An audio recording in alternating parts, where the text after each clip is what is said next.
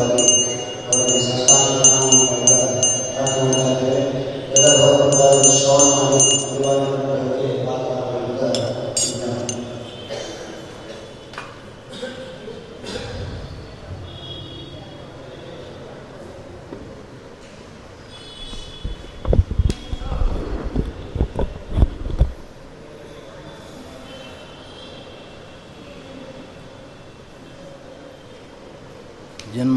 जन्माद्यस्य त्वन्वयादितरतश्चार्थेष्वभिज्ञस्वराट् तेने ब्रह्महृदाय आदिकवये मुह्यन्ति यं सूरयः।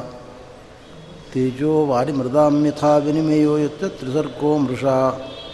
धाम्ना सदा निरस्तकुहकं सत्यं परं धीमहि। यं प्रव्रजन्तमनुपेतमपेतकृत्यं द्वैपायनो विरहकातर आजुहाव।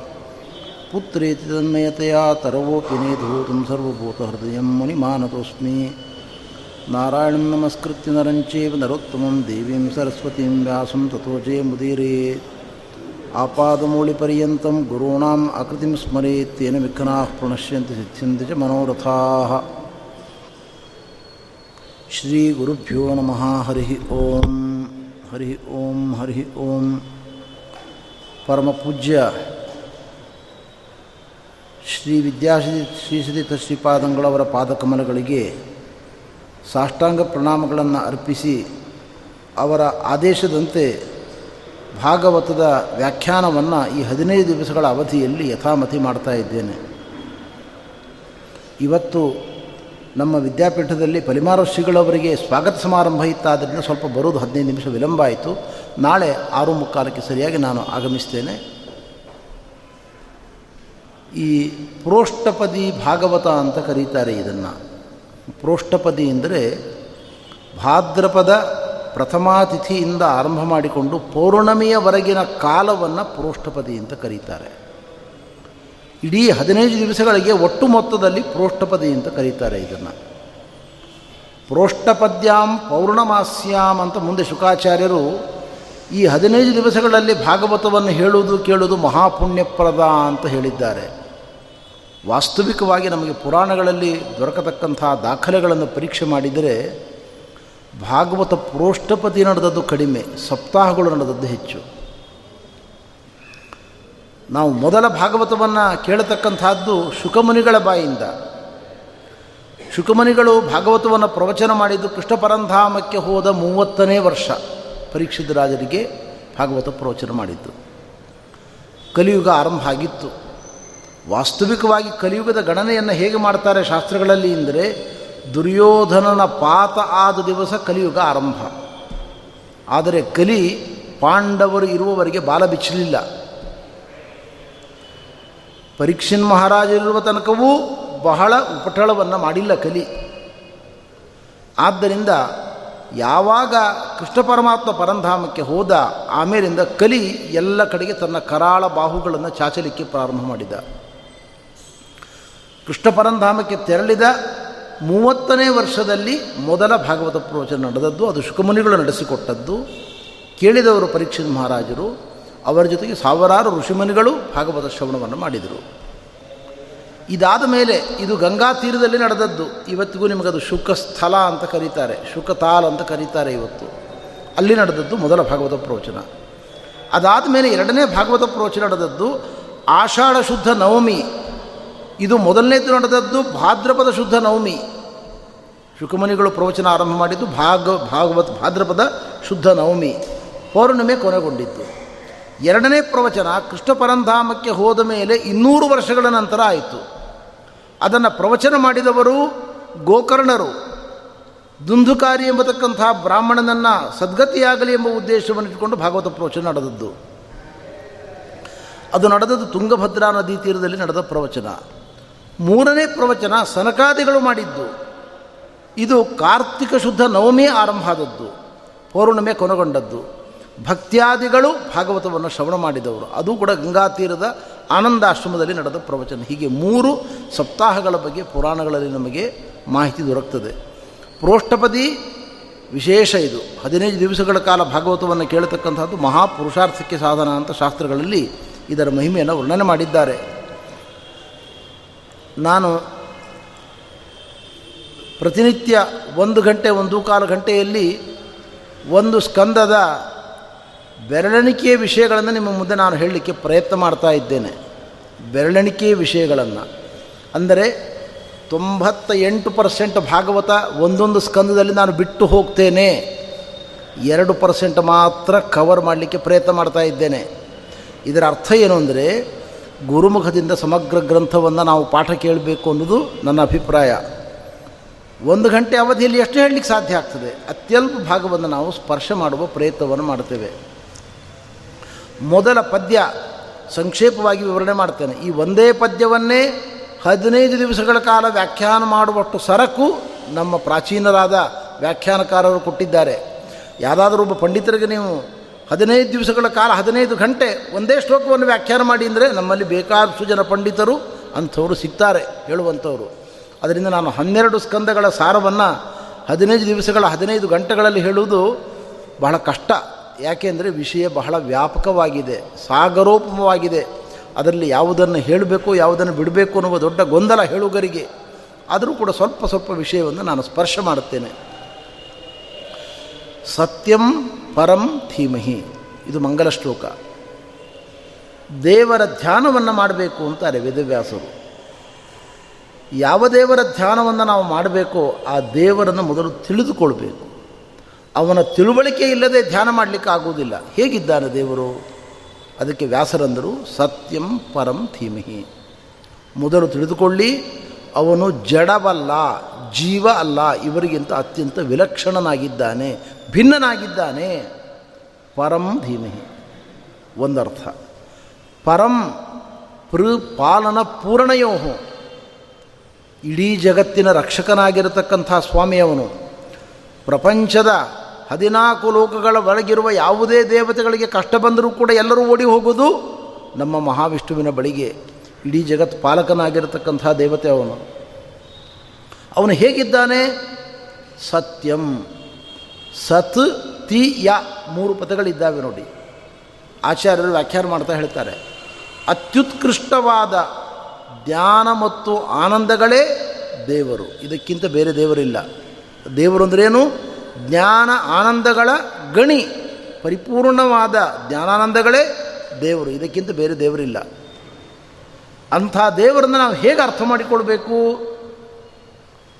ಟೀಕಾರಾಯರು ಹೇಳ್ತಾರೆ ತತ್ವನಿರ್ಣಯದಲ್ಲಿ, ದೇವರ ಬಗ್ಗೆ ನಮಗೆ ತಿಳಿಸಿಕೊಡಿ ಅಂತ ಹೇಳಿದರೆ ಜ್ಞಾನಿಗಳು ಏನು ಮಾಡಬೇಕು? ಅವರಿಗೆ ದೊಡ್ಡ ಸಂಕಟ ಇದು. ಶೃಂಗೆ ಕರ್ಣೇವ ಗೃಹೀತ್ವ ಗಾಮಿವ ಆಗಮೋ ನ ನಾರಾಯಣಂಗಮಯತಿ ಕಿಂತು ಲಕ್ಷಣ ಹಸುವನ್ನು ಪರಿಚಯ ಮಾಡಿಕೊಡು ಅಂದರೆ ಕೊಂಬು ಹಿಡ್ಕೊಂಡು ಬಂದು ನಿಮ್ಮ ಮುಂದೆ ನಿಲ್ಲಿಸ್ಬೋದು. ನೋಡು, ಇದು ಹಸು ಅಂತ ಪರಿಚಯ ಮಾಡ್ಬೋದು. ದೇವರನ್ನು ಹೀಗೆ ಪರಿಚಯ ಮಾಡಲಿಕ್ಕೆ ಆಗುವುದಿಲ್ಲ. ಯಾಕೆ? ನಮ್ಮ ನಿಮ್ಮಂತಹ ಅಜ್ಞಾನಿಗಳ ಕಣ್ಣಿಗೆ ದೇವರು ಕಾಣಿಸೋದಿಲ್ಲ ಇವತ್ತು. ಅಕಸ್ಮಾತ್ ಜ್ಞಾನಿಗಳು ದೇವರಂತಂದು ನಿಲ್ಲಿಸಿದರೂ ಕೂಡ ನಾವು ಏನು ಹೇಳ್ತೇವೆ ಅಂದರೆ, ಇದು ಯಾರೋ ಚಲನಚಿತ್ರದ ದೇವರಿರಬೇಕು ಅಂತ ಹಾಸ್ಯ ಮಾಡುತ್ತೇವೆ ಹೊರತು, ಆ ಜ್ಞಾನಾನಂದಮಯವಾದ ಭಗವಂತನ ಶರೀರವನ್ನು ನೋಡುವ ಪವಿತ್ರ ದೃಷ್ಟಿ ನಮಗಿಲ್ಲ. ಆದ್ದರಿಂದ ನಮಗೆ ಜ್ಞಾನಿಗಳು ಭಗವಂತನ ಲಕ್ಷಣಗಳನ್ನು, ಮಹಿಮೆಗಳನ್ನು ತಿಳಿಸಿಕೊಡುವ ಮೂಲಕ ದೇವರ ಪರಿಚಯ ಮಾಡಿಕೊಡ್ತಾರೆ ಅದನ್ನೇ ವ್ಯಾಸರು ಹೇಳಿದರು. ಜನ್ಮ ಆದಿ ಅಸ್ಯತಃ ನೋಡು ಮಗು, ಜಗತ್ತಿನಲ್ಲಿ ಅನಂತ ಜೀವರಿದ್ದಾರೆ. ಅನಂತ ಜಡ ಪದಾರ್ಥಗಳಿದ್ದಾವೆ. ಇದು ನಮ್ಮ ನಿಮ್ಮ ಅನುಭವ ಸಿದ್ಧವಾದ ವಸ್ತು, ವಿಷಯ ಇದು. ಈ ಅನಂತ ಜೀವರುಗಳ ಗುಣ, ಧರ್ಮ, ಅಭಿರುಚಿ ಎಲ್ಲವೂ ಭಿನ್ನ ಭಿನ್ನ. ಜಡವಸ್ತುಗಳು ಹಾಗೆ ಭಿನ್ನವಾಗಿದ್ದಾವೆ. ಎಷ್ಟು ವೈಚಿತ್ರ್ಯ ಇದೆ ಗಮನಿಸಿ. ಧಾತು, ಬಂಗಾರ, ಇದು ಧಾತು, ಬೆಳ್ಳಿ, ತಾಮ್ರ, ಹಿತ್ತಾಳೆ, ಅಲ್ಯೂಮಿನಿಯಂ, ಪ್ಲಾಸ್ಟಿಕ್, ಎಲ್ಲವೂ ಜಡ. ಎಷ್ಟು ಬೆಲೆಗಳಲ್ಲಿ ವ್ಯತ್ಯಾಸ ಇದೆ, ಗುಣದಲ್ಲಿ ವ್ಯತ್ಯಾಸ ಇದೆ, ನಿಮಗೆ ಗೊತ್ತಿದೆ. ಹಾಗಿದ್ದರೆ ಜಡವಸ್ತುಗಳಲ್ಲೂ ಕೂಡ ಅನಂತ್ಯ ಇದೆ, ವೈಚಿತ್ರ್ಯ ಇದೆ. ಅನಂತ ಜಡವಸ್ತುಗಳು ಅನಂತ ಜೀವವಸ್ತುಗಳು ಭಿನ್ನ ಭಿನ್ನವಾದ ಗುಣ ಸ್ವಭಾವಗಳನ್ನು ಒಳಗೊಂಡಿದ್ದಾವೆ. ಇಂಥ ಅನಂತ ವಸ್ತುಗಳಿಗೆ ಹುಟ್ಟು, ರಕ್ಷಣೆ, ಕೊನೆ ನಿಯಮನ ಜ್ಞಾನ, ಅಜ್ಞಾನ ಬಂಧ ಮೋಕ್ಷಗಳು ಚೇತನ ಜೀವರಿ, ಚೇತನರಿಗೆ ಯಾರಿಂದ ಆಗ್ತಾ ಉಂಟೋ ಅದೇ ಪರಬ್ರಹ್ಮ ಅಂತ ತಿಳಿದುಕೊಳ್ಳಿ. ಜನ್ಮ ಆದಿ ಅಸ್ಯತಃ ನೋಡಿ, ಒಂದೊಂದೇ ವಾಕ್ಯವನ್ನು ಸ್ವಲ್ಪ ಹಿಂಜಿ ನಾವು ನೋಡ್ತಾ ಹೋದರೆ ಆ ಭಗವಂತನನ್ನು ಹೇಗೆ ತಿಳ್ಕೊಳ್ಬೇಕು? ಅನ್ವಯ ವೇದಶಾಸ್ತ್ರಗಳ ಮೂಲಕ ತಿಳಿದುಕೊಳ್ಬೇಕು. ವೇದಶಾಸ್ತ್ರಗಳೆಂಬ ಅನುಭವವಾಣಿಯನ್ನು ಬಿಟ್ಟು ಬೇರೆ ಮಾಧ್ಯಮಗಳಿಂದ ನಾವು ದೇವರನ್ನು ತಿಳ್ಕೊಳ್ಳಿಕ್ಕಾಗುವುದಿಲ್ಲ. ಅಷ್ಟೇ ಅಲ್ಲ, ಇತರತಃ ಸ್ವಲ್ಪ ಬುದ್ಧಿಯನ್ನು ಉಪಯೋಗ ಮಾಡಿದರೂ ಕೂಡ ದೇವರ ಅಸ್ತಿತ್ವ ನಮಗೆ ಗೊತ್ತಾಗ್ತದೆ. ಏನು ಬುದ್ಧಿಯನ್ನು ಪ್ರಯೋಗ ಮಾಡೋದು ಉಪಯೋಗ ಮಾಡೋದು ಆಚಾರ್ಯ ಹೇಳ್ತಾರೆ ಅನಾದ್ಯನಂತ ಕಾಲಗಳಿಂದ ನಾವು ನೀವು ಈ ಜಗತ್ತಿನಲ್ಲಿದ್ದೇವೆ. ಅನಾದಿ ಕಾಲದಿಂದ ಇದ್ದೇವೆ, ಅನಂತ ಕಾಲದವರೆಗೆ ಇರ್ತೇವೆ ಜೀವರಾಶಿಗಳು. ಒಬ್ಬ ಜೀವ ಈ ತನಕ ಎಲ್ಲವನ್ನೂ ತಿಳಿದವನಿಲ್ಲ. ಮರಣವನ್ನು ಮೆಟ್ಟಿದವನಿಲ್ಲ. ಬಯಸಿದಂತೆ ಸುಖವನ್ನು ಪಡೆದವನಿಲ್ಲ. ಇದು ಏನನ್ನು ಸೂಚನೆ ಮಾಡ್ತದೆ ಅಂದರೆ ಎಲ್ಲ ಜೀವರು ಕೂಡ ಅಸ್ವತಂತ್ರರು, ಅಪೂರ್ಣರು. ಇಂಥ ಅನಂತ ಜೀವ ಜಡಾತ್ಮಕ ಪ್ರಪಂಚವನ್ನು ನೇಮನ ಮಾಡತಕ್ಕಂಥ ಒಬ್ಬ ಸ್ವಾಮಿ ಇದರ ಹಿಂದೆ ಇರಲೇಬೇಕು. ಜಗತ್ತಿನ ಕಾರ್ಯ ನಡೀತಾ ಇದೆ. ಇದು ನಿಷ್ಕಾರಣವಾಗಿ ನಡೆಯುವಂತಹದ್ದಲ್ಲ. ನಮ್ಮಲ್ಲಿ ಕಾಜೇಷನ್ ಥಿಯರಿ ಅಂತ ಹೇಳ್ತೇವೆ. ಕಾರ್ಯಕಾರಣ ಭಾವ ಪ್ರಕ್ರಿಯೆ. ಒಂದು ಕಾರ್ಯ ಆಗಿದೆ ಅಂದರೆ ಅದರ ಹಿಂದೆ ಎರಡು ಕಾರಣಗಳು ಬೇಕು. ಒಂದು ಬುದ್ಧಿಜೀವಿಯಾದ ವಸ್ತು, ಇನ್ನೊಂದು ಜಡ ವಸ್ತು. ನೋಡಿ, ನಾವು ಅಡುಗೆ ಮಾಡ್ತೇವೆ. ಅಡುಗೆ ಮಾಡಲಿಕ್ಕೆ ಜಡವಾದ ಬೆಂಕಿ ಬೇಕು, ಧಾನ್ಯಗಳು ಬೇಕು, ತರಕಾರಿಗಳು ಬೇಕು.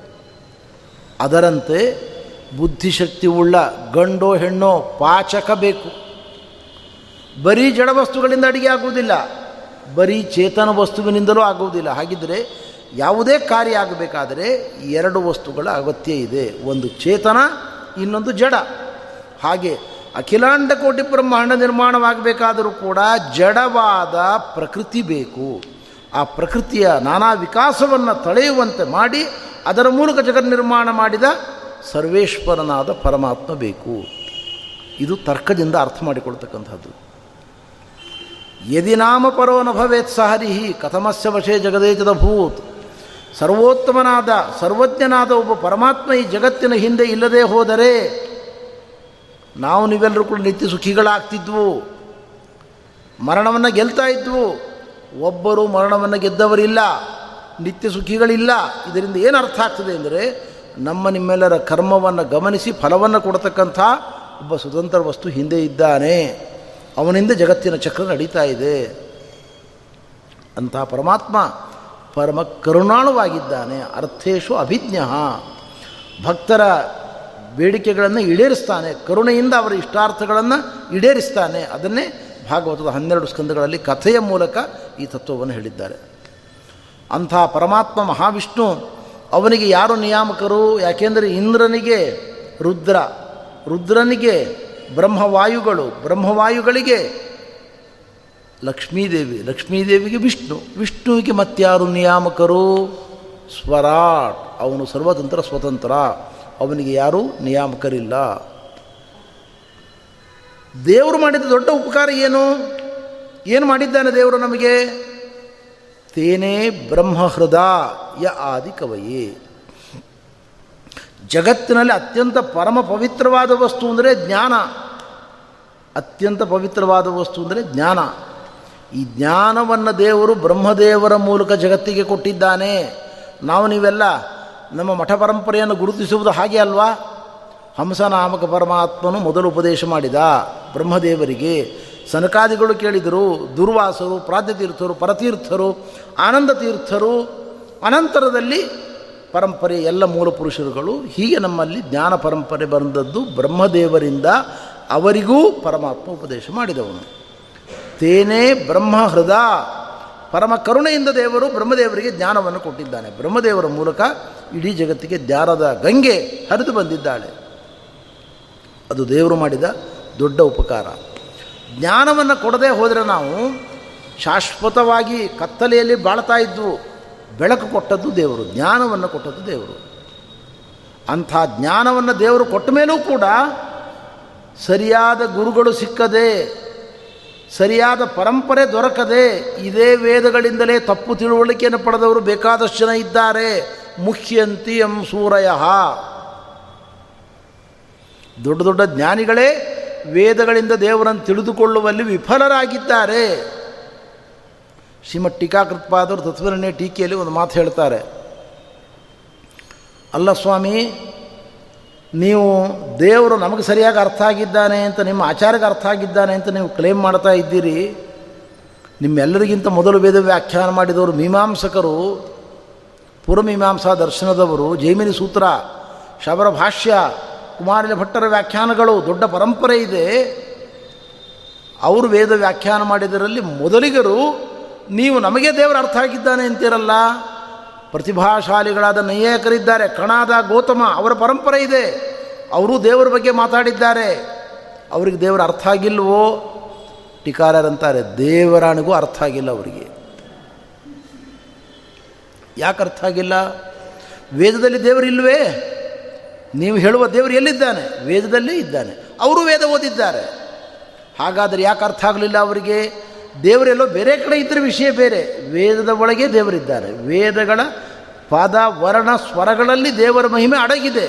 ಹಾಗಾದರೆ ವೇದ ಓದಿದ ಅವರಿಗೆ ಯಾಕೆ ದೇವರು ಕಾಣಿಸ್ಲಿಲ್ಲ? ಯಾಕೆ ಅರ್ಥ ಆಗಲಿಲ್ಲ ದೇವರು? ಟೀಕಾರಾಯರು ಹೇಳಿದರು, ಯೋಹಿ ಹತ್ರ ಆದರವಾನ್ ತಸೀವ ತದ್ವಸ್ತು ವಿದ್ಯಮಾನಮಪಿ ಸ್ಫುರತಿ, ನ ಹ್ಯನಾದರವತಃ ಅನ್ಯತ್ರ ಆದರವತಶ್ಚೇತ್ಯನುಭವ ಸಿದ್ಧಂ. ಟೀಕಾರಾಯರ ಮಾತಿನ ಅರ್ಥ ಇಷ್ಟು. ಯಾರಿಗೆ ದೇವರನ್ನು ಕಾಣಬೇಕು ಅನ್ನುವ ಆದರೆ ಇದೆ, ಅವರಿಗೆ ವೇದದ ಒಳಗಿರುವ ದೇವರ ಅರ್ಥ ಆಗ್ತಾನೆ. ಮೀಮಾಂಸಕರಿಗೆ ದೇವರಲ್ಲಿ ಆದರೆ ಇಲ್ಲ. ಅವರಿಗೆ ಯಜ್ಞ ಮಾಡಿಸ್ಬೇಕು, ದಕ್ಷಿಣೆ ತಗೊಳ್ಬೇಕು, ಪಂಚಭಕ್ಷ ಪರಮಾನ ಊಟ ಮಾಡಬೇಕು, ಅಲ್ಲಿಯೇ ಆದರೆ ಇದೆ ಅವರಿಗೆ. ದೇವರ ವಿಷಯದಲ್ಲಿ ತಲೆಬಿಸಿ ಮಾಡಿಕೊಂಡೇ ಇಲ್ಲ ಅವರು. ದೇವರ ಬಗ್ಗೆ ಕೇಳಿದರೆ ಅವರನ್ನು ಹೇಳ್ತಾರೆ ಅವರು. ದೇವ್ರ ಬಗ್ಗೆ ಯಾಕೆ ತಲೆ ಕೆಡಿಸ್ಕೋತೀರಿ? ಯಜ್ಞೆ ಮಾಡಿ, ಹೋಮ ಮಾಡಿ, ಆಹುತಿ ಹಾಕಿ, ನಮಗೆಲ್ಲ ಬ್ರಾಹ್ಮಣರಿಗೆ ಊಟಕ್ಕೆ ಹಾಕಿ ನಿಮಗೆ ಸ್ವರ್ಗ ಸಿಗ್ತದೆ ಅಂತಾರೆ. ದೇವರ ಬಗ್ಗೆ ಎ, ಬಿ, ಸಿ, ಡಿ ಗೊತ್ತಿಲ್ಲ ಅವರಿಗೆ. ಆದ್ದರಿಂದ ವೇದಗಳಲ್ಲೇ ದೇವರ ಮೇಲೆ ಹುದುಗಿದ್ದರೂ ಕೂಡ ಅದನ್ನು ಕಾಣಬೇಕು ಅನ್ನುವ ಶ್ರದ್ಧೆ ಇದ್ದವರಿಗೆ ದೇವರು ಕಾಣಿಸ್ತಾನೆ. ತಾರ್ಕಿಕರಿಗಾಗಲಿ, ಮೀಮಾಂಸಕರಿಗಾಗಲಿ ದೇವರನ್ನು ಕಾಣಬೇಕು ಅನ್ನುವ ಶ್ರದ್ಧೆ ಇಲ್ಲ. ಆದ್ದರಿಂದ ದೇವರು ವೇದದಲ್ಲಿ ಕಂಡಿಲ್ಲ. ಆದ್ದರಿಂದ ಮುಖ್ಯಂತಿಯಂ ಸೂರಯ. ತೇಜೋ ವಾರಿಮೃದಾಂ ಯಥಾ ವಿನಿಮಯ. ಎತ್ರ ತ್ರಿಸರ್ಗೋ ಮೃಷ. ಪರಮಾತ್ಮನ ಸೃಷ್ಟಿಯನ್ನು ಮೂರು ಬಗೆಯಾಗಿ ನಾವು ಕಾಣಬಹುದು. ಅನಂತ ಜೀವರು, ಅನಂತ ಜಡ, ಅನಂತ ಪರಮಾತ್ಮನ ರೂಪಗಳು. ಪರಮಾತ್ಮನ ರೂಪಗಳು ಹೇಗಿದ್ದಾವೆ ಅಂದರೆ, ನೋಡಿ ಗಮನಿಸಿ. ಜ್ಯೋತಿಯಿಂದ ಒಂದು ದೀಪದಿಂದ ಇನ್ನೊಂದು ದೀಪವನ್ನು ಬೆಳಗಿದಂತೆ. ಈ ದೀಪವು ಸ್ವಪ್ರಕಾಶ, ಆ ದೀಪವು ಸ್ವಪ್ರಕಾಶ. ಇದು ಪೂರ್ಣ, ಅದು ಪೂರ್ಣ. ಹಾಗೆ ಪ್ರತಿಯೊಂದು ಭಗವಂತನ ರೂಪಗಳು ಪೂರ್ಣ. ನಮ್ಮ ಸೃಷ್ಟಿ, ಜೀವರ ಸೃಷ್ಟಿ, ವಾರಿ, ನೀರಿನಂತೆ. ನೀರಿನಲ್ಲಿ ಕಾಣುವ ಪ್ರತಿಬಿಂಬ ಸ್ವಚ್ಛವಾಗಿರುವುದಿಲ್ಲ, ಸ್ಪಷ್ಟವಾಗಿರುವುದಿಲ್ಲ. ಹಾಗೆ ಜೀವರಲ್ಲಿ ಪರಮಾತ್ಮನ ಸಾಮ್ಯ ಇದೆ, ಸಾದೃಶ್ಯ ಇದೆ. ಪರಮಾತ್ಮನಂತ ಜೀವ ಇದ್ದಾನೆ, ಆದರೆ ಅವನಂತೆ ಈ ಜೀವ ಅತ್ಯಲ್ಪ ಮಿತಿಯನ್ನು ಒಳಗೊಂಡಿದ್ದಾನೆ. ನೀರಿನಲ್ಲಿ ಕಾಣುವ ಪ್ರತಿಬಿಂಬ, ಸೂರ್ಯನ ಪ್ರತಿಬಿಂಬ ಹೇಗಿದೆಯೋ ಹಾಗೆ ಜೀವರು ದೇವರಿಗೆ ಸಾದೃಶ್ಯವನ್ನು ಪಡೆದುಕೊಂಡಿದ್ದಾರೆ. ದೇವರಂತೆ ನಾವಿದ್ದೇವೆ. ದೇವರಂತೆ ನಾವಿದ್ದೇವೆ ಅಂದರೆ ಎಂಥ ಸಾದೃಶ್ಯ ಅದು? ಸೂರ್ಯನಿಗೂ ಸೂರ್ಯನ ಪ್ರತಿಬಿಂಬಕ್ಕೂ ಇರುವ ಸಾದೃಶ್ಯದಂತೆ. ಸೂರ್ಯನ ಪ್ರತಿಬಿಂಬವನ್ನು ನಾವು ಇಲ್ಲಿ ಬಿಡಿಸ್ಬೋದು. ಸೂರ್ಯನ ಚಿತ್ರವನ್ನು ಬಿಡಿಸ್ಬೋದು ಗೋಡೆ ಮೇಲೆ. ಆ ಸೂರ್ಯನಿಗೂ ಈ ಚಿತ್ರಕ್ಕೂ ಕೋಟಿಯ ಅನಂತಾಂಶದ ವ್ಯತ್ಯಾಸ ಇದೆ. ಹಾಗೆ ದೇವರಿಗೂ ನಮಗೂ ಭೇದ ಇದೆ ಅನ್ನೋದನ್ನು ಅರ್ಥ ಮಾಡಿಕೊಳ್ಳಿ. ಇನ್ನು ಎಲ್ಲ ಜಡವಸ್ತುಗಳ ಸೃಷ್ಟಿ, ಹೀಗೆ ಮೂರು ಬಗೆಯ ಸೃಷ್ಟಿ ಉಂಟು. ಇದೆಲ್ಲವೂ ಕೂಡ ಎತ್ತರ ಮೃಷ, ಪರಮಾತ್ಮನ ವಿಷಯದಲ್ಲಿ ಏನೂ ಆಗಬೇಕಾದ್ದಿಲ್ಲ ಅವನಿಗೆ. ದೇವರಿಗೆ ಸೃಷ್ಟಿಯಿಂದ ಏನೂ ಲಾಭ ಇಲ್ಲ. ನಮ್ಮ ಲಾಭಕ್ಕೋಸ್ಕರ ಮಾಡಿದ್ದು. ಎಲ್ಲವೂ ಕೂಡ ನಮಗೋಸ್ಕರ ದೇವರು ಮಾಡಿದ್ದು. ನಮಗೆ ಅರ್ಥ ಆಗೋದು ಭಾಳ ಕಷ್ಟ ಆಗ್ತದೆ. ನಮಗೋಸ್ಕರ ಮಾಡಿದ್ದು ಅಂದರೆ ಏನು? ಅವನಿಗೇನು ಪ್ರಯೋಜನ ಇಲ್ಲವೇ ಅವನಿಗೆ ಯಾವ ಪ್ರಯೋಜನವೂ ಇಲ್ಲವೇ ಖಂಡಿತ ಇಲ್ಲ. ನಮ್ಮ ಪ್ರಯೋಜನಕ್ಕೋಸ್ಕರ ಯಾಕೆ ಮಾಡಿದ ಅವನು? ನಮಗೆ ಎಂದೂ ಇನ್ನೊಬ್ಬರಿಗೋಸ್ಕರ ಮಾಡಿ ಅಭ್ಯಾಸ ಇಲ್ಲ. ಆದ್ದರಿಂದ ದೇವರು ಕೇವಲ ಪರಪ್ರಯೋಜನಕ್ಕಾಗಿ ಸೃಷ್ಟಿ ಮಾಡಿದ್ದಾನೆ ಅಂತ ಹೇಳಿದರೆ ಪಕ್ಕನೆ ಅರ್ಥ ಆಗುವುದಿಲ್ಲ ಅದು. ನಮ್ಮ ನಮ್ಮ ಸಂಸ್ಕಾರಗಳ ಅನುಭವದ ನೆಲೆಯಲ್ಲಿ ನಾವು ಅರ್ಥ ಮಾಡಿಕೊಳ್ತೇವೆ. ನೋಡಿ, ನಮ್ಮ ಗಮನ ಇಟ್ಟು ನಾವು ಇದನ್ನು ತಿಳ್ಕೊಳ್ಬೇಕು ಈ ವಿಷಯವನ್ನು. ಪುರಂದರದಾಸರು ನಾಲ್ಕು ಲಕ್ಷ ಮೂವತ್ತೆರಡು ಸಾವಿರ ಪದಪದ್ಯ ಸುರಾದಿಗಳನ್ನು ಬರೆದರು. ವ್ಯಾಸರಾಜರು ಗ್ರಂಥಗಳನ್ನು ಬರೆದರು, ಟೀಕಾರಾಯರು ಬರೆದರು, ಅನೇಕ ಜ್ಞಾನಿಗಳು ಬರೆದರು. ಅವರು ಯಾರಿಗೂ ಮರೆತು ಹೋಗುತ್ತೆ ಅಂತ ಬರೆದದ್ದಲ್ಲ, ಅವರಿಗೆ ಮೋಕ್ಷ ನಿಶ್ಚಿತ.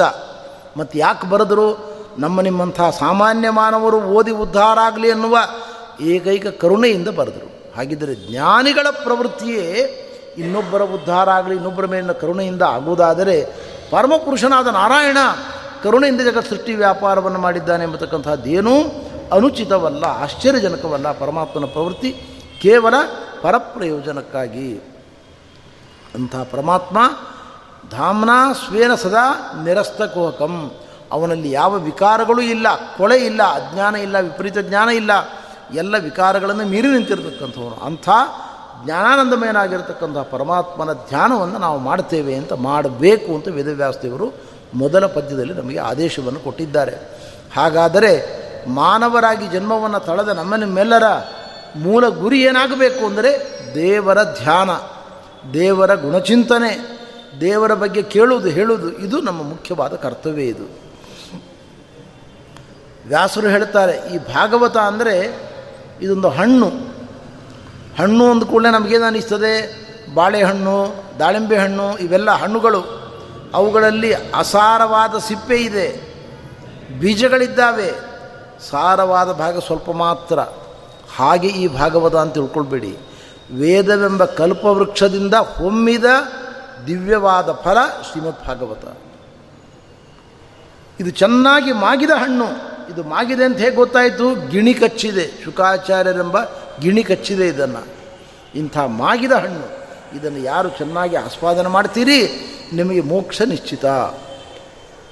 ಇದು ಎಲ್ಲಿವರೆಗೆ ಆಸ್ವಾದನೆ ಮಾಡಬೇಕು? ದೇವರ ಸಾಕ್ಷಾತ್ಕಾರ ಆಗುವವರೆಗೂ? ಅಲ್ಲ ಅಂತಾರೆ. ದೇವರ ಸಾಕ್ಷಾತ್ಕಾರ ಆದಮೇಲೂ ಮಾಡಬೇಕು. ಮೋಕ್ಷಕ್ಕೆ ಹೋದ ಮೇಲೂ ಮಾಡಬೇಕು.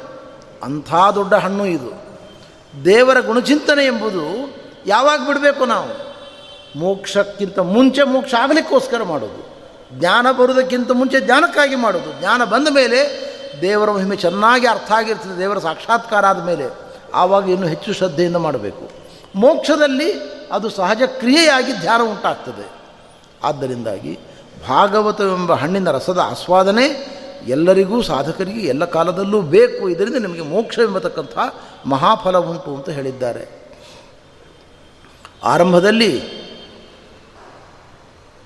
ಸೂತಪುರಾಣಿಕರ ಸಂವಾದ ರೂಪವಾಗಿ ನಾವು ಭಾಗವತ ಶ್ರವಣವನ್ನು ಮಾಡುತ್ತೇವೆ. ಸೂತಪುರಾಣಿಕರ ಬಳಿಗೆ ಶೌನಕರು ಕೇಳ್ತಾ ಇದ್ದಾರೆ. ಇಡೀ ಭಾಗವತ ಆರು ಪ್ರಶ್ನೆಗಳಿಗೆ ಉತ್ತರ ರೂಪವಾಗಿ ಹೊರಟಿದೆ. ಆರು ಪ್ರಶ್ನೆಗಳಿಗೆ ಉತ್ತರ ರೂಪವಾಗಿ ಹನ್ನೆರಡು ಸ್ಕಂದಾತ್ಮಕವಾದ ಭಾಗವತ ಹೊರಟಿದೆ. ಮೊದಲನೇ ಪ್ರಶ್ನೆ, ದೇವರನ್ನು ಸಾಕ್ಷಾತ್ಕರಿಸಿಕೊಳ್ಳಲಿಕ್ಕೆ ಉಪಾಯ ಯಾವುದು ಅಂತ ಮೊದಲನೇ ಪ್ರಶ್ನೆ. ಈ ಪ್ರಶ್ನೆಗೆ ಉತ್ತರ ಕೊಟ್ಟು ನಾನು ಶ್ಲೋಕವನ್ನು ಹೇಳುವಷ್ಟು ಕೂಡ ಕಾಲ ಇಲ್ಲ ನನಗೆ. ಅದಕ್ಕೆ ನಾನು ಸಾರವನ್ನು ಹೇಳ್ತಾ ಇದ್ದೇನೆ. ಭಾಗವತದಲ್ಲಿ ವ್ಯಾಸರು ಉತ್ತರ ಕೊಟ್ಟರು, ಸವೈ ಭಕ್ತಿ ರಥೋಕ್ಷಜೆ. ಭಕ್ತಿ ಒಂದೇ ನಿರ್ಮಲವಾದ ಉಪಾಯ. ದೇವರ ಸಾಕ್ಷಾತ್ಕಾರವನ್ನು ಪಡೆದುಕೊಳ್ಳಲಿಕ್ಕೆ ಭಕ್ತಿ ನಿರ್ಮಲವಾದ ಉಪಾಯ. ಅದರಿಂದಲೇ ಸಾಕ್ಷಾತ್ಕಾರ ಉಂಟಾಗ್ತದೆ. ಎರಡನೇ ಪ್ರಶ್ನೆ, ಈ ಆತ್ಮನ ಉದ್ಧಾರ ಹೇಗಾಗ್ತದೆ? ಏನು ಮಾಡಬೇಕು? ಜೀವ ಉದ್ಧಾರ ಆಗಲಿಕ್ಕೆ ಏನು ಮಾಡಬೇಕು? ವ್ಯಾಸರು ಉತ್ತರ ಕೊಟ್ಟರು, ಮೊದಲು ನೀನು ಮಾಡಬೇಕಾದದ್ದು ಶ್ರವಣ. ನಿರಂತರ ಒಳ್ಳೆಯ ಗ್ರಂಥಗಳನ್ನು ಕೇಳ್ತಾ ಹೋಗು ಗುರುಗಳಿಂದ. ಭಾರತ, ಭಾಗವತ, ಗೀತೆ, ಸರ್ವಮೂಲ, ಟೀಕಾ ಟಿಪ್ಪಣಿಗಳನ್ನು ಕೇಳ್ತಾ ಹೋಗು. ಶ್ರವಣ ಒಂದೇ ಉಪಾಯ. ಶ್ರವಣದಿಂದ ನಿಮಗೆಲ್ಲ ಸಾಧನೆ ಆಗ್ತದೆ. ಶ್ರವಣಗಳಿಂದ ನಿಮಗೆ ನಿರಂತರ ಶಾಸ್ತ್ರ ಶ್ರವಣವನ್ನು ಮಾಡ್ತಾ ಮಾಡ್ತಾ ಜ್ಞಾನೋದಯವಾಗಿ ನಮ್ಮ ಕೆಟ್ಟ ಗುಣಗಳನ್ನು ನಾವು ತೊರೆದು ಸನ್ಮಾರ್ಗದಲ್ಲಿ ಇದ್ದು ಧರ್ಮಾನುಷ್ಠಾನವನ್ನು ಮಾಡಲಿಕ್ಕೆ ಸಾಧ್ಯವಾಗುವುದು ಶ್ರವಣದಿಂದ. ಅದರಿಂದ ಒಳ್ಳೆಯ ಗ್ರಂಥಗಳನ್ನು ಯಾವಾಗಲೂ ಕೇಳ್ತಾ ಹೋಗ್ರಿ, ಯಾವಾಗಲೂ ಶ್ರವಣ ಮಾಡ್ತಾ ಇರ್ರಿ. ಶ್ರವಣ ಒಂದೇ ಸಾಧನೆಯ ದಾರಿ ಅಂತ ಹೇಳಿದರು ಭಾಗವತದಲ್ಲಿ. ಶ್ರೋತವ್ಯ ಕೀರ್ತಿತವ್ಯಶ್ಚ ಸ್ಮರ್ತವ್ಯಶ್ಚ ಇಚ್ಛತಾ ಅಭಯಂ. ಯಾವಾಗಲೂ ಮಂಗಲ ಗ್ರಂಥಗಳನ್ನು ಶ್ರವಣ ಮಾಡ್ತಾ ಇರಬೇಕು. ಮಹಾಭಾರತದಲ್ಲಿ ವ್ಯಾಸರು ಹೇಳ್ತಾರೆ, ಯಾವಾಗಲೂ ಶ್ರವಣ ಮಾಡ್ತಾ ಇರಬೇಕು ಅಂತ ಹೇಳ್ತಾ ಒಂದು ಮಾತು ಹೇಳ್ತಾರೆ, ಶ್ರುತ್ವ ಧರ್ಮಂ ವಿಜಾನಾತಿ. ಶ್ರವಣ ಮಾಡ್ತಾ ಮಾಡ್ತಾ ನಮಗೆ ಧರ್ಮದ ಜ್ಞಾನೋದಯ ಆಗ್ತದೆ. ಏಕಾದಶಿ ವ್ರತ ಮಾಡಬೇಕು, ಚಾತುರ್ಮಾಸ್ಯ ಮಾಡಬೇಕು, ಶಾಸ್ತ್ರವನ್ನು ಕೇಳಬೇಕು ಅನ್ನುವ ಜ್ಞಾನ ಉದಯ ಆಗುವುದೇ ಪ್ರವಚನಗಳನ್ನು ಕೇಳಿದಾಗ. ನಮ್ಮಲ್ಲಿ ಕೆಟ್ಟ ದುರ್ಬುದ್ಧಿಗಳು, ದುರಾಗ್ರಹಗಳು ಇರ್ತವೆ. ಇದು ಹೋಗುವುದೇ ಶ್ರವಣದಿಂದ. ಶ್ರುತ್ವ ತ್ಯಜತಿ ದುರ್ಮತಿಂ. ಶ್ರವಣ ಮಾಡ್ತಾ ಮಾಡ್ತಾ ನಮ್ಮ ಕೆಟ್ಟ ಗುಣಗಳನ್ನು ನಾವು ಅರ್ಥ ಮಾಡಿಕೊಂಡು ಅವುಗಳನ್ನು ಮೆಲ್ಲನೆ ಬಿಡಲಿಕ್ಕೆ ಸಾಧ್ಯವಾಗ್ತದೆ. ಶ್ರುತ್ವ ಜ್ಞಾನಮವಾಪ್ನೋತಿ ಶ್ರವಣದಿಂದಲೇ ನಿರ್ಮಲವಾದ ಜ್ಞಾನ ಹುಡುತ್ತದೆ ದೇವರ ಬಗ್ಗೆ, ದೇವತೆಗಳ ಬಗ್ಗೆ, ಧರ್ಮದ ಬಗ್ಗೆ, ಕರ್ತವ್ಯಗಳ ಬಗ್ಗೆ ಜ್ಞಾನ ಹುಟ್ಟುವುದೇ ಶ್ರವಣದಿಂದ. ಶ್ರುತ್ವ ಜ್ಞಾನಮವಾಪ್ನೋತಿ ಶ್ರುತ್ವ ಮೋಕ್ಷಂಚ ವಿಂದತಿ. ಶ್ರವಣದಿಂದಲೇ ಮೋಕ್ಷ ದೊರಕ್ತದೆ. ಆದ್ದರಿಂದ ನಾವು ಮಾಡಬೇಕಾದ ಕರ್ತವ್ಯ ಏನು ಅಂದರೆ ನಿರಂತರ ಒಳ್ಳೆಯ ಗ್ರಂಥಗಳ ಶ್ರವಣವನ್ನು ಗುರುಮುಖದಿಂದ ಮಾಡ್ತಾ ಹೋಗಬೇಕು. ನಮ್ಮ ಆಚಾರ್ಯ ಹೇಳ್ತಾರೆ ಅನ್ನೋ ವ್ಯಾಖ್ಯಾನದಲ್ಲಿ, ನೀವು ಬ್ರಾಹ್ಮಣರಾಗಿ ಹುಟ್ಟಿದ್ದೀರಿ, ವೈಷ್ಣವರಾಗಿದ್ದೀರಿ, ಯಾವಾಗಲೂ ಓದ್ತಾ ಇರಿ ಅಂತ. ಏನು ಸ್ವಾಮಿ ಹಿಂಗೆ ಹೇಳ್ತೀರಿ, ನೀವು ನಿದ್ದೆ ಬರುತ್ತಲ್ಲ ಅಂದರೆ, ನಿದ್ದೆ ಬಂದರೆ ಸ್ವಲ್ಪ ಹೊತ್ತು ನಿದ್ದೆ ಮಾಡಿ ಅಂತ. ಐದು ಗಂಟೆ ಪರಮಾವಧಿ ನಿದ್ರೆ ಸಾಕು ಅಂತಾರೆ. ನಮ್ಮಲ್ಲಿ ಎಂಟು, ಹತ್ತು, ಹನ್ನೆರಡು ಗಂಟೆ ನಿದ್ರೆ ಮಾಡುವ ಶೂರರಿದ್ದಾರೆ. ಆಚಾರ್ಯ ಹೇಳ್ತಾರೆ ನಿಮಗೆ ಹೇಳ್ತೇನೆ ಅನ್ಕೋಬೇಡಿ. ಅಧ್ಯಾಪಿತೇನ ದೇವಾದ್ಯ ಶೃಣ್ವತೆ ಮನ್ವತೆ ಸದಾ. ಇವತ್ತಿಗೂ ದೇವತೆಗಳು ಅಧ್ಯಯನ ಮಾಡ್ತಾ ಇದ್ದಾರೆ, ಓದ್ತಾ ಇದ್ದಾರೆ. ರುದ್ರದೇವರು ಸಾರ್ಧಂ ಪರಾರ್ಧಂ ವಿಷ್ಣೋಸ್ತು ಗುಣಾನುಭಕ್ತಿಯ ಸದೋದ್ಯತಃ. ಬ್ರಹ್ಮದೇವರ ಆಯುರ್ಮಾನದಿಂದ ಎಪ್ಪತ್ತೈದು ವರ್ಷಗಳ ಕಾಲ ರುದ್ರದೇವರು ಶ್ರವಣ ಮನನಗಳನ್ನು ಮಾಡ್ತಾ ಇದ್ದಾರೆ. ನಮ್ಮ ಜಗದ್ಗುರುಗಳಾದ ಶ್ರೀಮದ್ ಆಚಾರ್ಯರೇ, ಇವತ್ತಿಗೂ ಬದರಿಕಾಶ್ರಮದಲ್ಲಿ ಕುಳಿತುಕೊಂಡು ವ್ಯಾಸರಿಂದ ಪಾಠ ಕೇಳ್ತಾ ಇದ್ದಾರೆ. ಇದು ಮುಗಿಯುವುದು ಅಂತ ಇಲ್ಲ ಓದ್ತಾ ಇರಬೇಕು, ಓದ್ತಾನೇ ಇರಬೇಕು. ಆದ್ದರಿಂದ ಬ್ರಾಹ್ಮಣ ಜನ್ಮವನ್ನು ಪಡೆದಿರತಕ್ಕಂಥ ನೀವು ಅವಶ್ಯವಾಗಿ ಸಾಧನೆ ಮಾಡಬೇಕು. ಶ್ರವಣದಲ್ಲಿ ಸದಾಕಾಲ ರಥರಾಗಿರಬೇಕು ಅಂತ ಆದೇಶವನ್ನು ಕೊಟ್ಟಿದ್ದಾರೆ. ಮೂರನೇದು ಕೃಷ್ಣಾವತಾರಕ್ಕೆ ಸಂಬಂಧಪಟ್ಟ ಪ್ರಶ್ನೆ. ಅದನ್ನು ದಶಮಸ್ಕಂದ ಭಾಗವತದಲ್ಲಿ ನಾವು ಕೇಳುತ್ತೇವೆ. ನಾಲ್ಕನೇದು ಪರಮಾತ್ಮನ ಸ್ವರೂಪಕ್ಕೆ ಸಂಬಂಧಪಟ್ಟ ಪ್ರಶ್ನೆ. ಅವನು ಹೇಗಿದ್ದಾನೆ ಅಂತ. ಅದನ್ನು ಮುಂದೆ ಭಾಗವತದಲ್ಲಿ ವದಂತಿದ ತತ್ವಂ ಯಜ್ಞಾನಮದ್ವಯಂ ಬ್ರಹ್ಮೇತಿ ಪರಮಾತ್ಮೇತಿ ಭಗವಾನಿತಿ ಶಬ್ದತೆ ಅನಂತ ಮಂಗಲಗುಣ ಧಾಮನೇ ಪರಮಾತ್ಮ ವಿಷ್ಣು, ಅವನನ್ನೇ ಬ್ರಹ್ಮ ಅಂತ ಕರೆಯುವುದು. ಅವನನ್ನೇ ವೇದಾಂತಗಳಲ್ಲಿ ತತ್ವ ಅಂತ ಕರೆಯುವುದು. ಅವನು ಜ್ಞಾನಮಯ, ವಿಜ್ಞಾನಮಯ. ಐದನೇ ಪ್ರಶ್ನೆ, ಅವನ ಅವತಾರಗಳ ಬಗ್ಗೆ, ಬೇರೆ ಬೇರೆ ಅವತಾರಗಳ ವರ್ಣನೆಯನ್ನು ಇಲ್ಲೂ ಕೂಡ ಭಾಗವತ ಪ್ರಥಮ ಸ್ಕಂದ, ದ್ವಿತೀಯ ಸ್ಕಂದ, ಎಲ್ಲ ಸ್ಕಂದಗಳಲ್ಲೂ ಮಾಡಿದ್ದಾರೆ. ಆರನೇ ಪ್ರಶ್ನೆ ಪರಮಾತ್ಮ ಪರಂಧಾಮಕ್ಕೆ ಹೋದ ಮೇಲೆ ನಾವು ಜ್ಞಾನವನ್ನು ಪಡೆದುಕೊಳ್ಳಲಿಕ್ಕೆ ಇರುವ ಸಾಧನ ಯಾವುದು ಅಂತ. ಧರ್ಮಾಧರ್ಮಗಳ ಬಗ್ಗೆ ನಾವು ಯಾರನ್ನು ಕೇಳಬೇಕು? ಪರಮಾತ್ಮ ಪರಂಧಾಮಕ್ಕೆ ಹೋದ ಮೇಲೆ ನಮ್ಮ ಗತಿ ಏನು ಅಂತ ಪ್ರಶ್ನೆ ಮಾಡಿದರೆ ಅದಕ್ಕೆ ಭಾಗವತ ಕೊಡುವ ಉತ್ತರ, ಭಾಗವತವನ್ನು ಅಧ್ಯಯನ ಮಾಡಿ. ವೇದವ್ಯಾಸರು ಹೇಳ್ತಾರೆ, ಭಾಗವತವನ್ನು ನಿರಂತರ ಅಧ್ಯಯನ ಮಾಡಿ. ನಿಮ್ಮ ಎಲ್ಲ ಪ್ರಶ್ನೆಗಳಿಗೂ, ಎಲ್ಲ ಸಂಶಯಕ್ಕೂ ಇದರ ಒಳಗೆ ಉತ್ತರ ಸಿಗ್ತದೆ. ನಮ್ಮ ಆಚಾರ್ಯರು ತಾತ್ಪರ್ಯ ನಿರ್ಣಯದಲ್ಲಿ ಹೇಳ್ತಾರೆ, ಕೃಷ್ಣ ಪರಮಾತ್ಮ ಪರಂಧಾಮಕ್ಕೆ ಹೋಗುವಾಗ ಭಕ್ತರೆಲ್ಲ ಪ್ರಾರ್ಥನೆ ಮಾಡಿಕೊಂಡ್ರಂತೆ ನೀನಿಲ್ಲಿರು ಅಂತ, ನಮ್ಮ ಜೊತೆಗೆ ಇರು ಅಂತ ಕೇಳಿದ್ರಂತೆ. ದೇವರು ಹೇಳಿದ, ಮೂರು ಕಡೆಗಳಲ್ಲಿ ನಾನು ಯಾವಾಗಲೂ ಇರ್ತೇನೆ ಅಂತ ದೇವರು. ಎಲ್ಲಿರ್ತಿದ್ವಿ ಒಂದು ದ್ವಾರಕಾಪಟ್ಟಣದ ಆಲಯದಲ್ಲಿ ನಾನು ಯಾವಾಗಲೂ ಇರ್ತೇನೆ. ಒಂದು ಕಡೆ ನನ್ನ ಸನ್ನಿಧಾನ ಇರ್ತದೆ. ಎರಡನೇದು ಭಾಗವತ ಗ್ರಂಥದಲ್ಲಿ ನನ್ನ ಸನ್ನಿಧಾನ ಇರ್ತದೆ. ಮೂರನೇದ್ದು ಯಾರು ನಿತ್ಯ ಕೃಷ್ಣ ಮಂತ್ರ ಜಪ ಮಾಡ್ತೀರಿ ಓಂ ಕ್ಲೀಂ ಕೃಷ್ಣಾಯ ನಮಃ, ಓಂ ಕೃಷ್ಣ ಷಡಕ್ಷರ ಜಪ ಮಾಡ್ತೀರಿ ಅವರಲ್ಲಿ ಸನ್ನಿಧಾನ ಇರ್ತದೆ ಮೂರು ಕಡೆಗಳಲ್ಲಿ ದೇವರು ನನ್ನ ಸನ್ನಿಧಾನವನ್ನು ಇಡ್ತೇನೆ ಅಂತ ದೇವರು ಹೇಳಿದ್ದಾನೆ.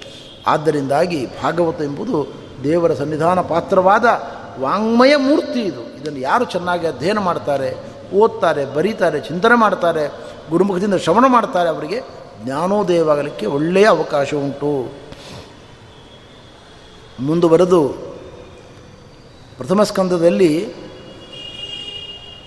ಶುಕಮುನಿಗಳ ಸ್ಮರಣೆಯನ್ನು ಮಾಡಿಕೊಂಡಿದ್ದಾರೆ ಸುತು ಪುರಾಣಿಕರು. ತಮ್ಮ ಗುರುಗಳು ಅವರಿಂದ ಭಾಗವತವನ್ನು ಕೇಳಿದ್ದಾರೆ ಸೂತರು.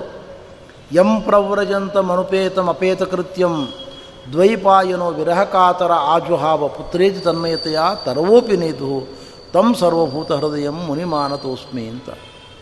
ಬಹಳ ಹೃದಯವಾದ ಶ್ಲೋಕ. ವ್ಯಾಸರು ಮಗನಿಗೆ ಉಪದೇಶ ಮಾಡಿದರಂತೆ. ಶುಕಮುನಿಗಳಿಗೆ ಮಗು, ಸಂಸಾರ ಎಲ್ಲ ಅನಿತ್ಯಪ್ಪ, ಗಂಡ, ಹೆಂಡತಿ, ಮಕ್ಕಳು, ಇವೆಲ್ಲ ಸಂಬಂಧಗಳು ಯಾವ ಕ್ಷಣದಲ್ಲಿ ಏನು ಬದಲಾವಣೆ ಆಗ್ತದೆ ಹೇಳಲಿಕ್ಕೆ ಬರೋದಿಲ್ಲ ಇದನ್ನು ನೆಚ್ಚಿ ಕೆಡಬೇಡ ಅಂದ್ರಂತೆ. ಶುಕಮುನಿಗಳು ತಕ್ಷಣ ಹೊರಟುಬಿಟ್ರು ಕಾಡಿಗೆ. ಉಪದೇಶ ಮಾಡಿದವರು ದೊಡ್ಡವರು, ಕೇಳಿದವರು ದೊಡ್ಡವರು. ತತ್ಕ್ಷಣ ಪರಿಣಾಮ ಆಗೋಯ್ತು ಹೊರಟೇ ಬಿಟ್ಟರು ಶುಕಮುನಿಗಳು.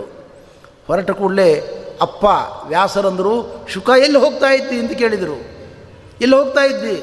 ಅಲ್ಲ, ನೀವೇ ಹೇಳಿದಿರಲ್ಲ, ಗಂಡ, ಹೆಂಡತಿ, ಮಕ್ಕಳು, ಈ ಸಂಬಂಧಗಳೆಲ್ಲ ಅನಿತ್ಯ. ಕಾಡಿಗೆ ಹೋಗಿ ದೇವರ ಧ್ಯಾನ ಮಾಡು ಅಂತ ಹೇಳಿದ್ದೀರಲ್ಲ, ಅದಕ್ಕೆ ಕಾಡಿಗೆ ಹೊರಟಿದ್ದೇನೆ ಅಂದ್ರಂತೆ. ಆಗ ಶುಕಮುನಿಗಳಿಗೆ ವ್ಯಾಸರು ಹೇಳಿದರಂತೆ, ಇಲ್ಲೇ ಇರು ಅಂದ್ರಂತೆ.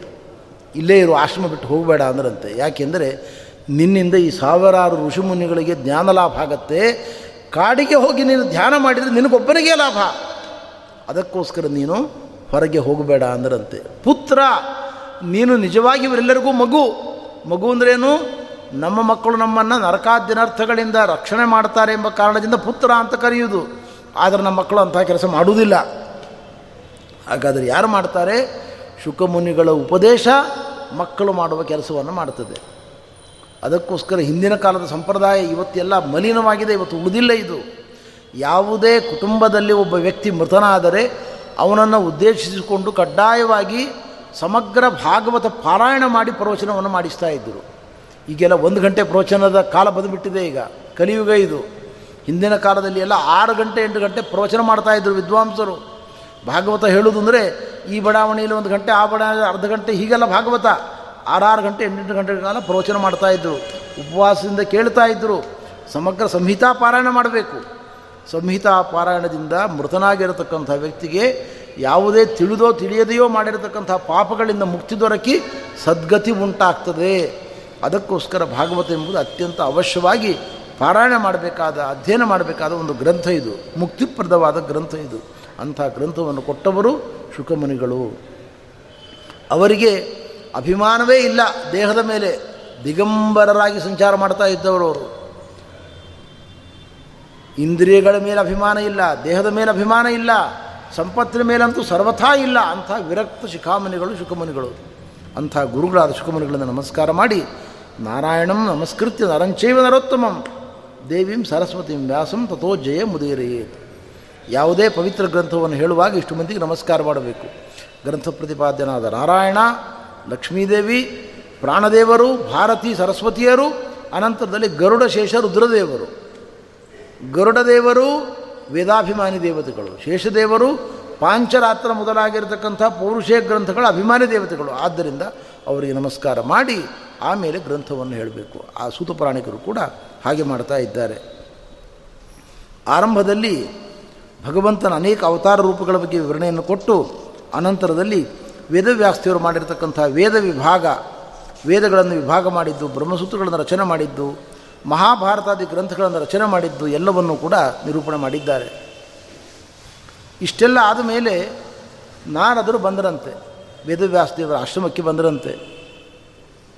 ವೇದವ್ಯಾಸದೇವರ ಮುಖದಲ್ಲಿ ಚಿಂತೆಯ ಗೆರೆ ಕಾಣಿಸ್ತಾ ಇತ್ತಂತೆ. ಏನೋ ಅತೃಪ್ತಿ, ಅಸಮಾಧಾನ. ನಾರದರು ಬಂದು ಕೇಳಿದರಂತೆ, ಗುರುಗಳೇ, ಏನೋ ನಿಮ್ಮ ಮುಖದಲ್ಲಿ ಚಿಂತೆಯ ಗೆರೆ ಕಾಣಿಸ್ತಾ ಇದೆ, ಅತೃಪ್ತಿಯ ಗೆರೆ ಕಾಣಿಸ್ತಾ ಇದೆ ಏನು ವಿಶೇಷ, ಏನು ಕಾರಣ ಅಂತ ಕೇಳಿದ್ರಂತೆ. ವ್ಯಾಸರಂದರು, ಮಗು ನೀನೇ ಹೇಳಬೇಕಪ್ಪ, ಅದಕ್ಕೆ ಕಾರಣವನ್ನು, ನಾನು ಯಾಕೆ ಆಲೋಚನೆ ಮಾಡ್ತಾ ಇದ್ದೇನೆ, ಯಾಕೆ ಚಿಂತಾಕ್ರಾಂತನಾಗಿದ್ದೇನೆ ಎಂಬುದನ್ನು ನೀನೇ ಹೇಳಬೇಕು, ನೀನು ತಿಳಿದವನು. ನಾರದರು ಹೇಳಿದರು, ಹೌದು, ನನಗೆ ಗೊತ್ತು, ನೀವು ಯಾಕೆ ಚಿಂತೆ ಮಾಡ್ತಾ ಇದ್ದೀರಿ ಅಂತ ಗೊತ್ತು. ಇಲ್ಲಿಯವರೆಗೆ ನೀವು ಬೇಕಾದಷ್ಟು ಗ್ರಂಥಗಳನ್ನು ಸಜ್ಜನರ ಉದ್ಧಾರಕ್ಕೋಸ್ಕರ ಕೊಟ್ಟಿದ್ದೀರಿ. ಆದರೂ ನಿಮಗೆ ತೃಪ್ತಿ ಇಲ್ಲ. ಇನ್ನೂ ನಿಮಗೆ ಒಳ್ಳೆಯ ಗ್ರಂಥವನ್ನು ಕೊಡಬೇಕು ಅನ್ನುವ ಕರುಣೆ ಇದೆ, ಕಾಳಜಿ ಇದೆ. ಅದಕ್ಕಾಗಿ ಚಿಂತೆ ಮಾಡ್ತಾ ಇದ್ದೀರಿ. ಹೌದು. ಏನು ಮಾಡಬೇಕು ಹಾಗಿದ್ದರೆ ಇನ್ನೊಂದು ಗ್ರಂಥವನ್ನು ರಚನೆ ಮಾಡಿ. ಇದು ಹೇಗಿರಬೇಕು ಅಂದರೆ, ಸಮಾಧಿನ ಅನುಸ್ಮರ ಯದ್ವಿಚೇಷ್ಟಿತಂ, ಸಮಾಧಿ ಭಾಷೆಯಿಂದ ಸ್ಪಷ್ಟವಾದ ಭಾಷೆಯಲ್ಲಿ ಹರಿ ಪಾರಮ್ಯವನ್ನು ತಿಳಿಸುವ, ವಾಯುದೇವರ ಮಹಿಮೆಯನ್ನು ತಿಳಿಸುವ, ಭಗವಂತನ ಮಹಿಮೆಯನ್ನು ಆಮೂಲಾಗ್ರವಾಗಿ ತಿಳಿಸಿಕೊಡುವ ಒಂದು ಗ್ರಂಥವನ್ನು ರಚನೆ ಮಾಡಬೇಕು. ಈ ಒಂದು ಗ್ರಂಥವನ್ನು ಓದಿದರೆ ಸಜ್ಜನರು ಉದ್ಧಾರ ಆಗಬೇಕು ಅಂಥ ಗ್ರಂಥವನ್ನು ನೀವು ರಚನೆ ಮಾಡಬೇಕು ಅಂತ ಕೇಳಿಕೊಂಡ್ರಂತೆ. ಆವಾಗ ರಚನೆಯಾದದ್ದೇ ಭಾಗವತ ಗ್ರಂಥ. ಕೊನೆಯ ಗ್ರಂಥ ವ್ಯಾಸರು ರಚನೆ ಮಾಡಿದ್ದು ಭಾಗವತ ಗ್ರಂಥ. ಇದು ನಾರದರ ಪ್ರಾರ್ಥನೆ ಮೇರೆಗೆ ಈ ಗ್ರಂಥವನ್ನು ರಚನೆ ಮಾಡಿ ಜಗತ್ತಿಗೆಲ್ಲ ಉಪದೇಶ ಮಾಡಿ ಅನುಗ್ರಹ ಮಾಡಿದ್ದಾರೆ ವೇದವ್ಯಾಸದೇವರು. ಈ ಪ್ರಸಂಗದಲ್ಲಿ ನಾರದರು ಒಂದೆರಡು ತಮ್ಮ ಅನುಭವಗಳನ್ನು ಹೇಳಿಕೊಂಡಿದ್ದಾರೆ. ಇದನ್ನು ನಾವು ಯಾವಾಗಲೂ ಮನನ ಮಾಡಬೇಕಾದದ್ದು. ನಾರದರಂತಾರೆ ಜೀವನದಲ್ಲಿ ಜ್ಞಾನವನ್ನು ಬಯಸ್ತಕ್ಕಂಥ ವ್ಯಕ್ತಿಗಳು ಏನು ಮಾಡಬೇಕು ಅಂದರೆ ದೊಡ್ಡವರ ಸೇವೆಯನ್ನು ಮಾಡಬೇಕು ಅಂತಾರೆ. ಕೃಷ್ಣನು ಹೇಳ್ತಾನೆ, ಗೀತೆಯಲ್ಲಿ ಉಪದೇಕ್ಷಂತಿದೆ ಜ್ಞಾನಂ ಜ್ಞಾನಿನ ತತ್ವದರ್ಶನ ದೊಡ್ಡವರ ಸೇವೆಯನ್ನು ಮಾಡಿ ಜ್ಞಾನವನ್ನು ಗಳಿಸಬೇಕು ಅಂತ ಹೇಳ್ತಾರೆ.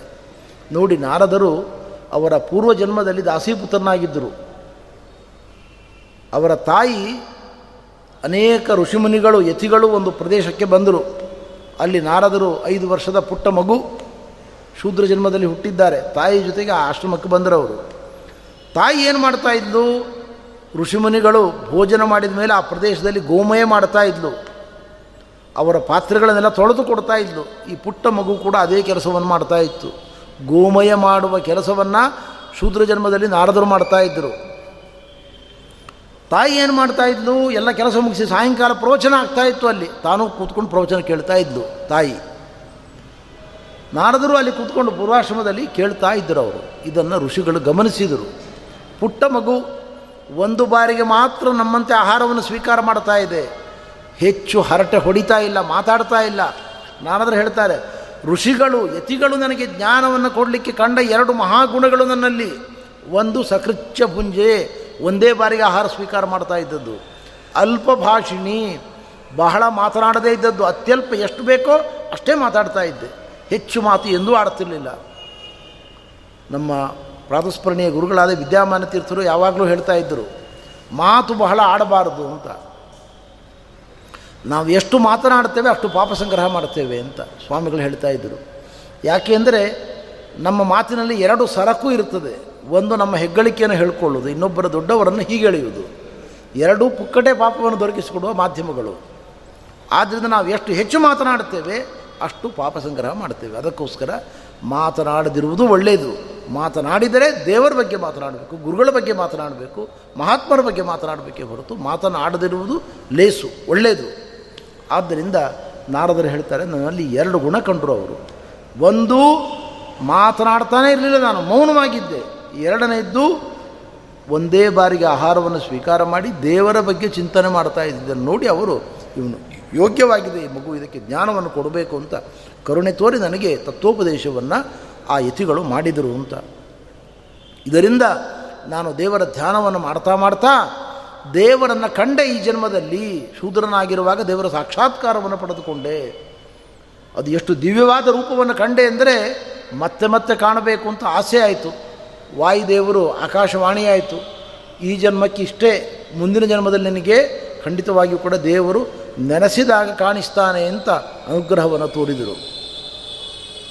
ಅಂಥ ಒಂದು ಭಾಗ್ಯ ಶ್ರವಣದಿಂದ ಮಹತ್ ಸಮಾಗಮದಿಂದ ಮಹತ್ ಸೇವೆಯಿಂದ ದೊರಕಿದೆ. ಆದ್ದರಿಂದ ನಮ್ಮ ಜೀವನದ ಒಳಗೆ ನಾವು ಮಾಡಬೇಕಾದ ಕೆಲಸ ಏನು ದೊಡ್ಡ ಜ್ಞಾನಗಳು ದೊರಕಿದಾಗ ಅವರ ಸೇವೆಯನ್ನು ಮಾಡಿ ಜ್ಞಾನವನ್ನು ಗಳಿಸಬೇಕು. ಅವರ ಅನುಗ್ರಹಕ್ಕೆ ನಾವು ಪಾತ್ರರಾಗಬೇಕು ಎಂಬತಕ್ಕಂತಹ ಪಾಠವನ್ನು ಭಾಗವತ ನಮಗೆ ತಿಳಿಸಿಕೊಡ್ತಾ ಉಂಟು. ಈ ನಾರದರ ಕಥೆಯ ಒಳಗೆ ಅನೇಕ ಪಾಠಗಳಿದ್ದಾವೆ ನಾವು. ಕಲ್ತ್ಕೊಳ್ಬೇಕಾದ, ತಿಳಿದುಕೊಳ್ಬೇಕಾದ ಅನೇಕ ತತ್ವಗಳಿದ್ದಾವೆ. ಹೆಚ್ಚು ವಿಸ್ತಾರವಾಗಿ ಹೇಳಲಿಕ್ಕೆ ಕಾಲ ಇಲ್ಲೇ ಇಲ್ಲಿ.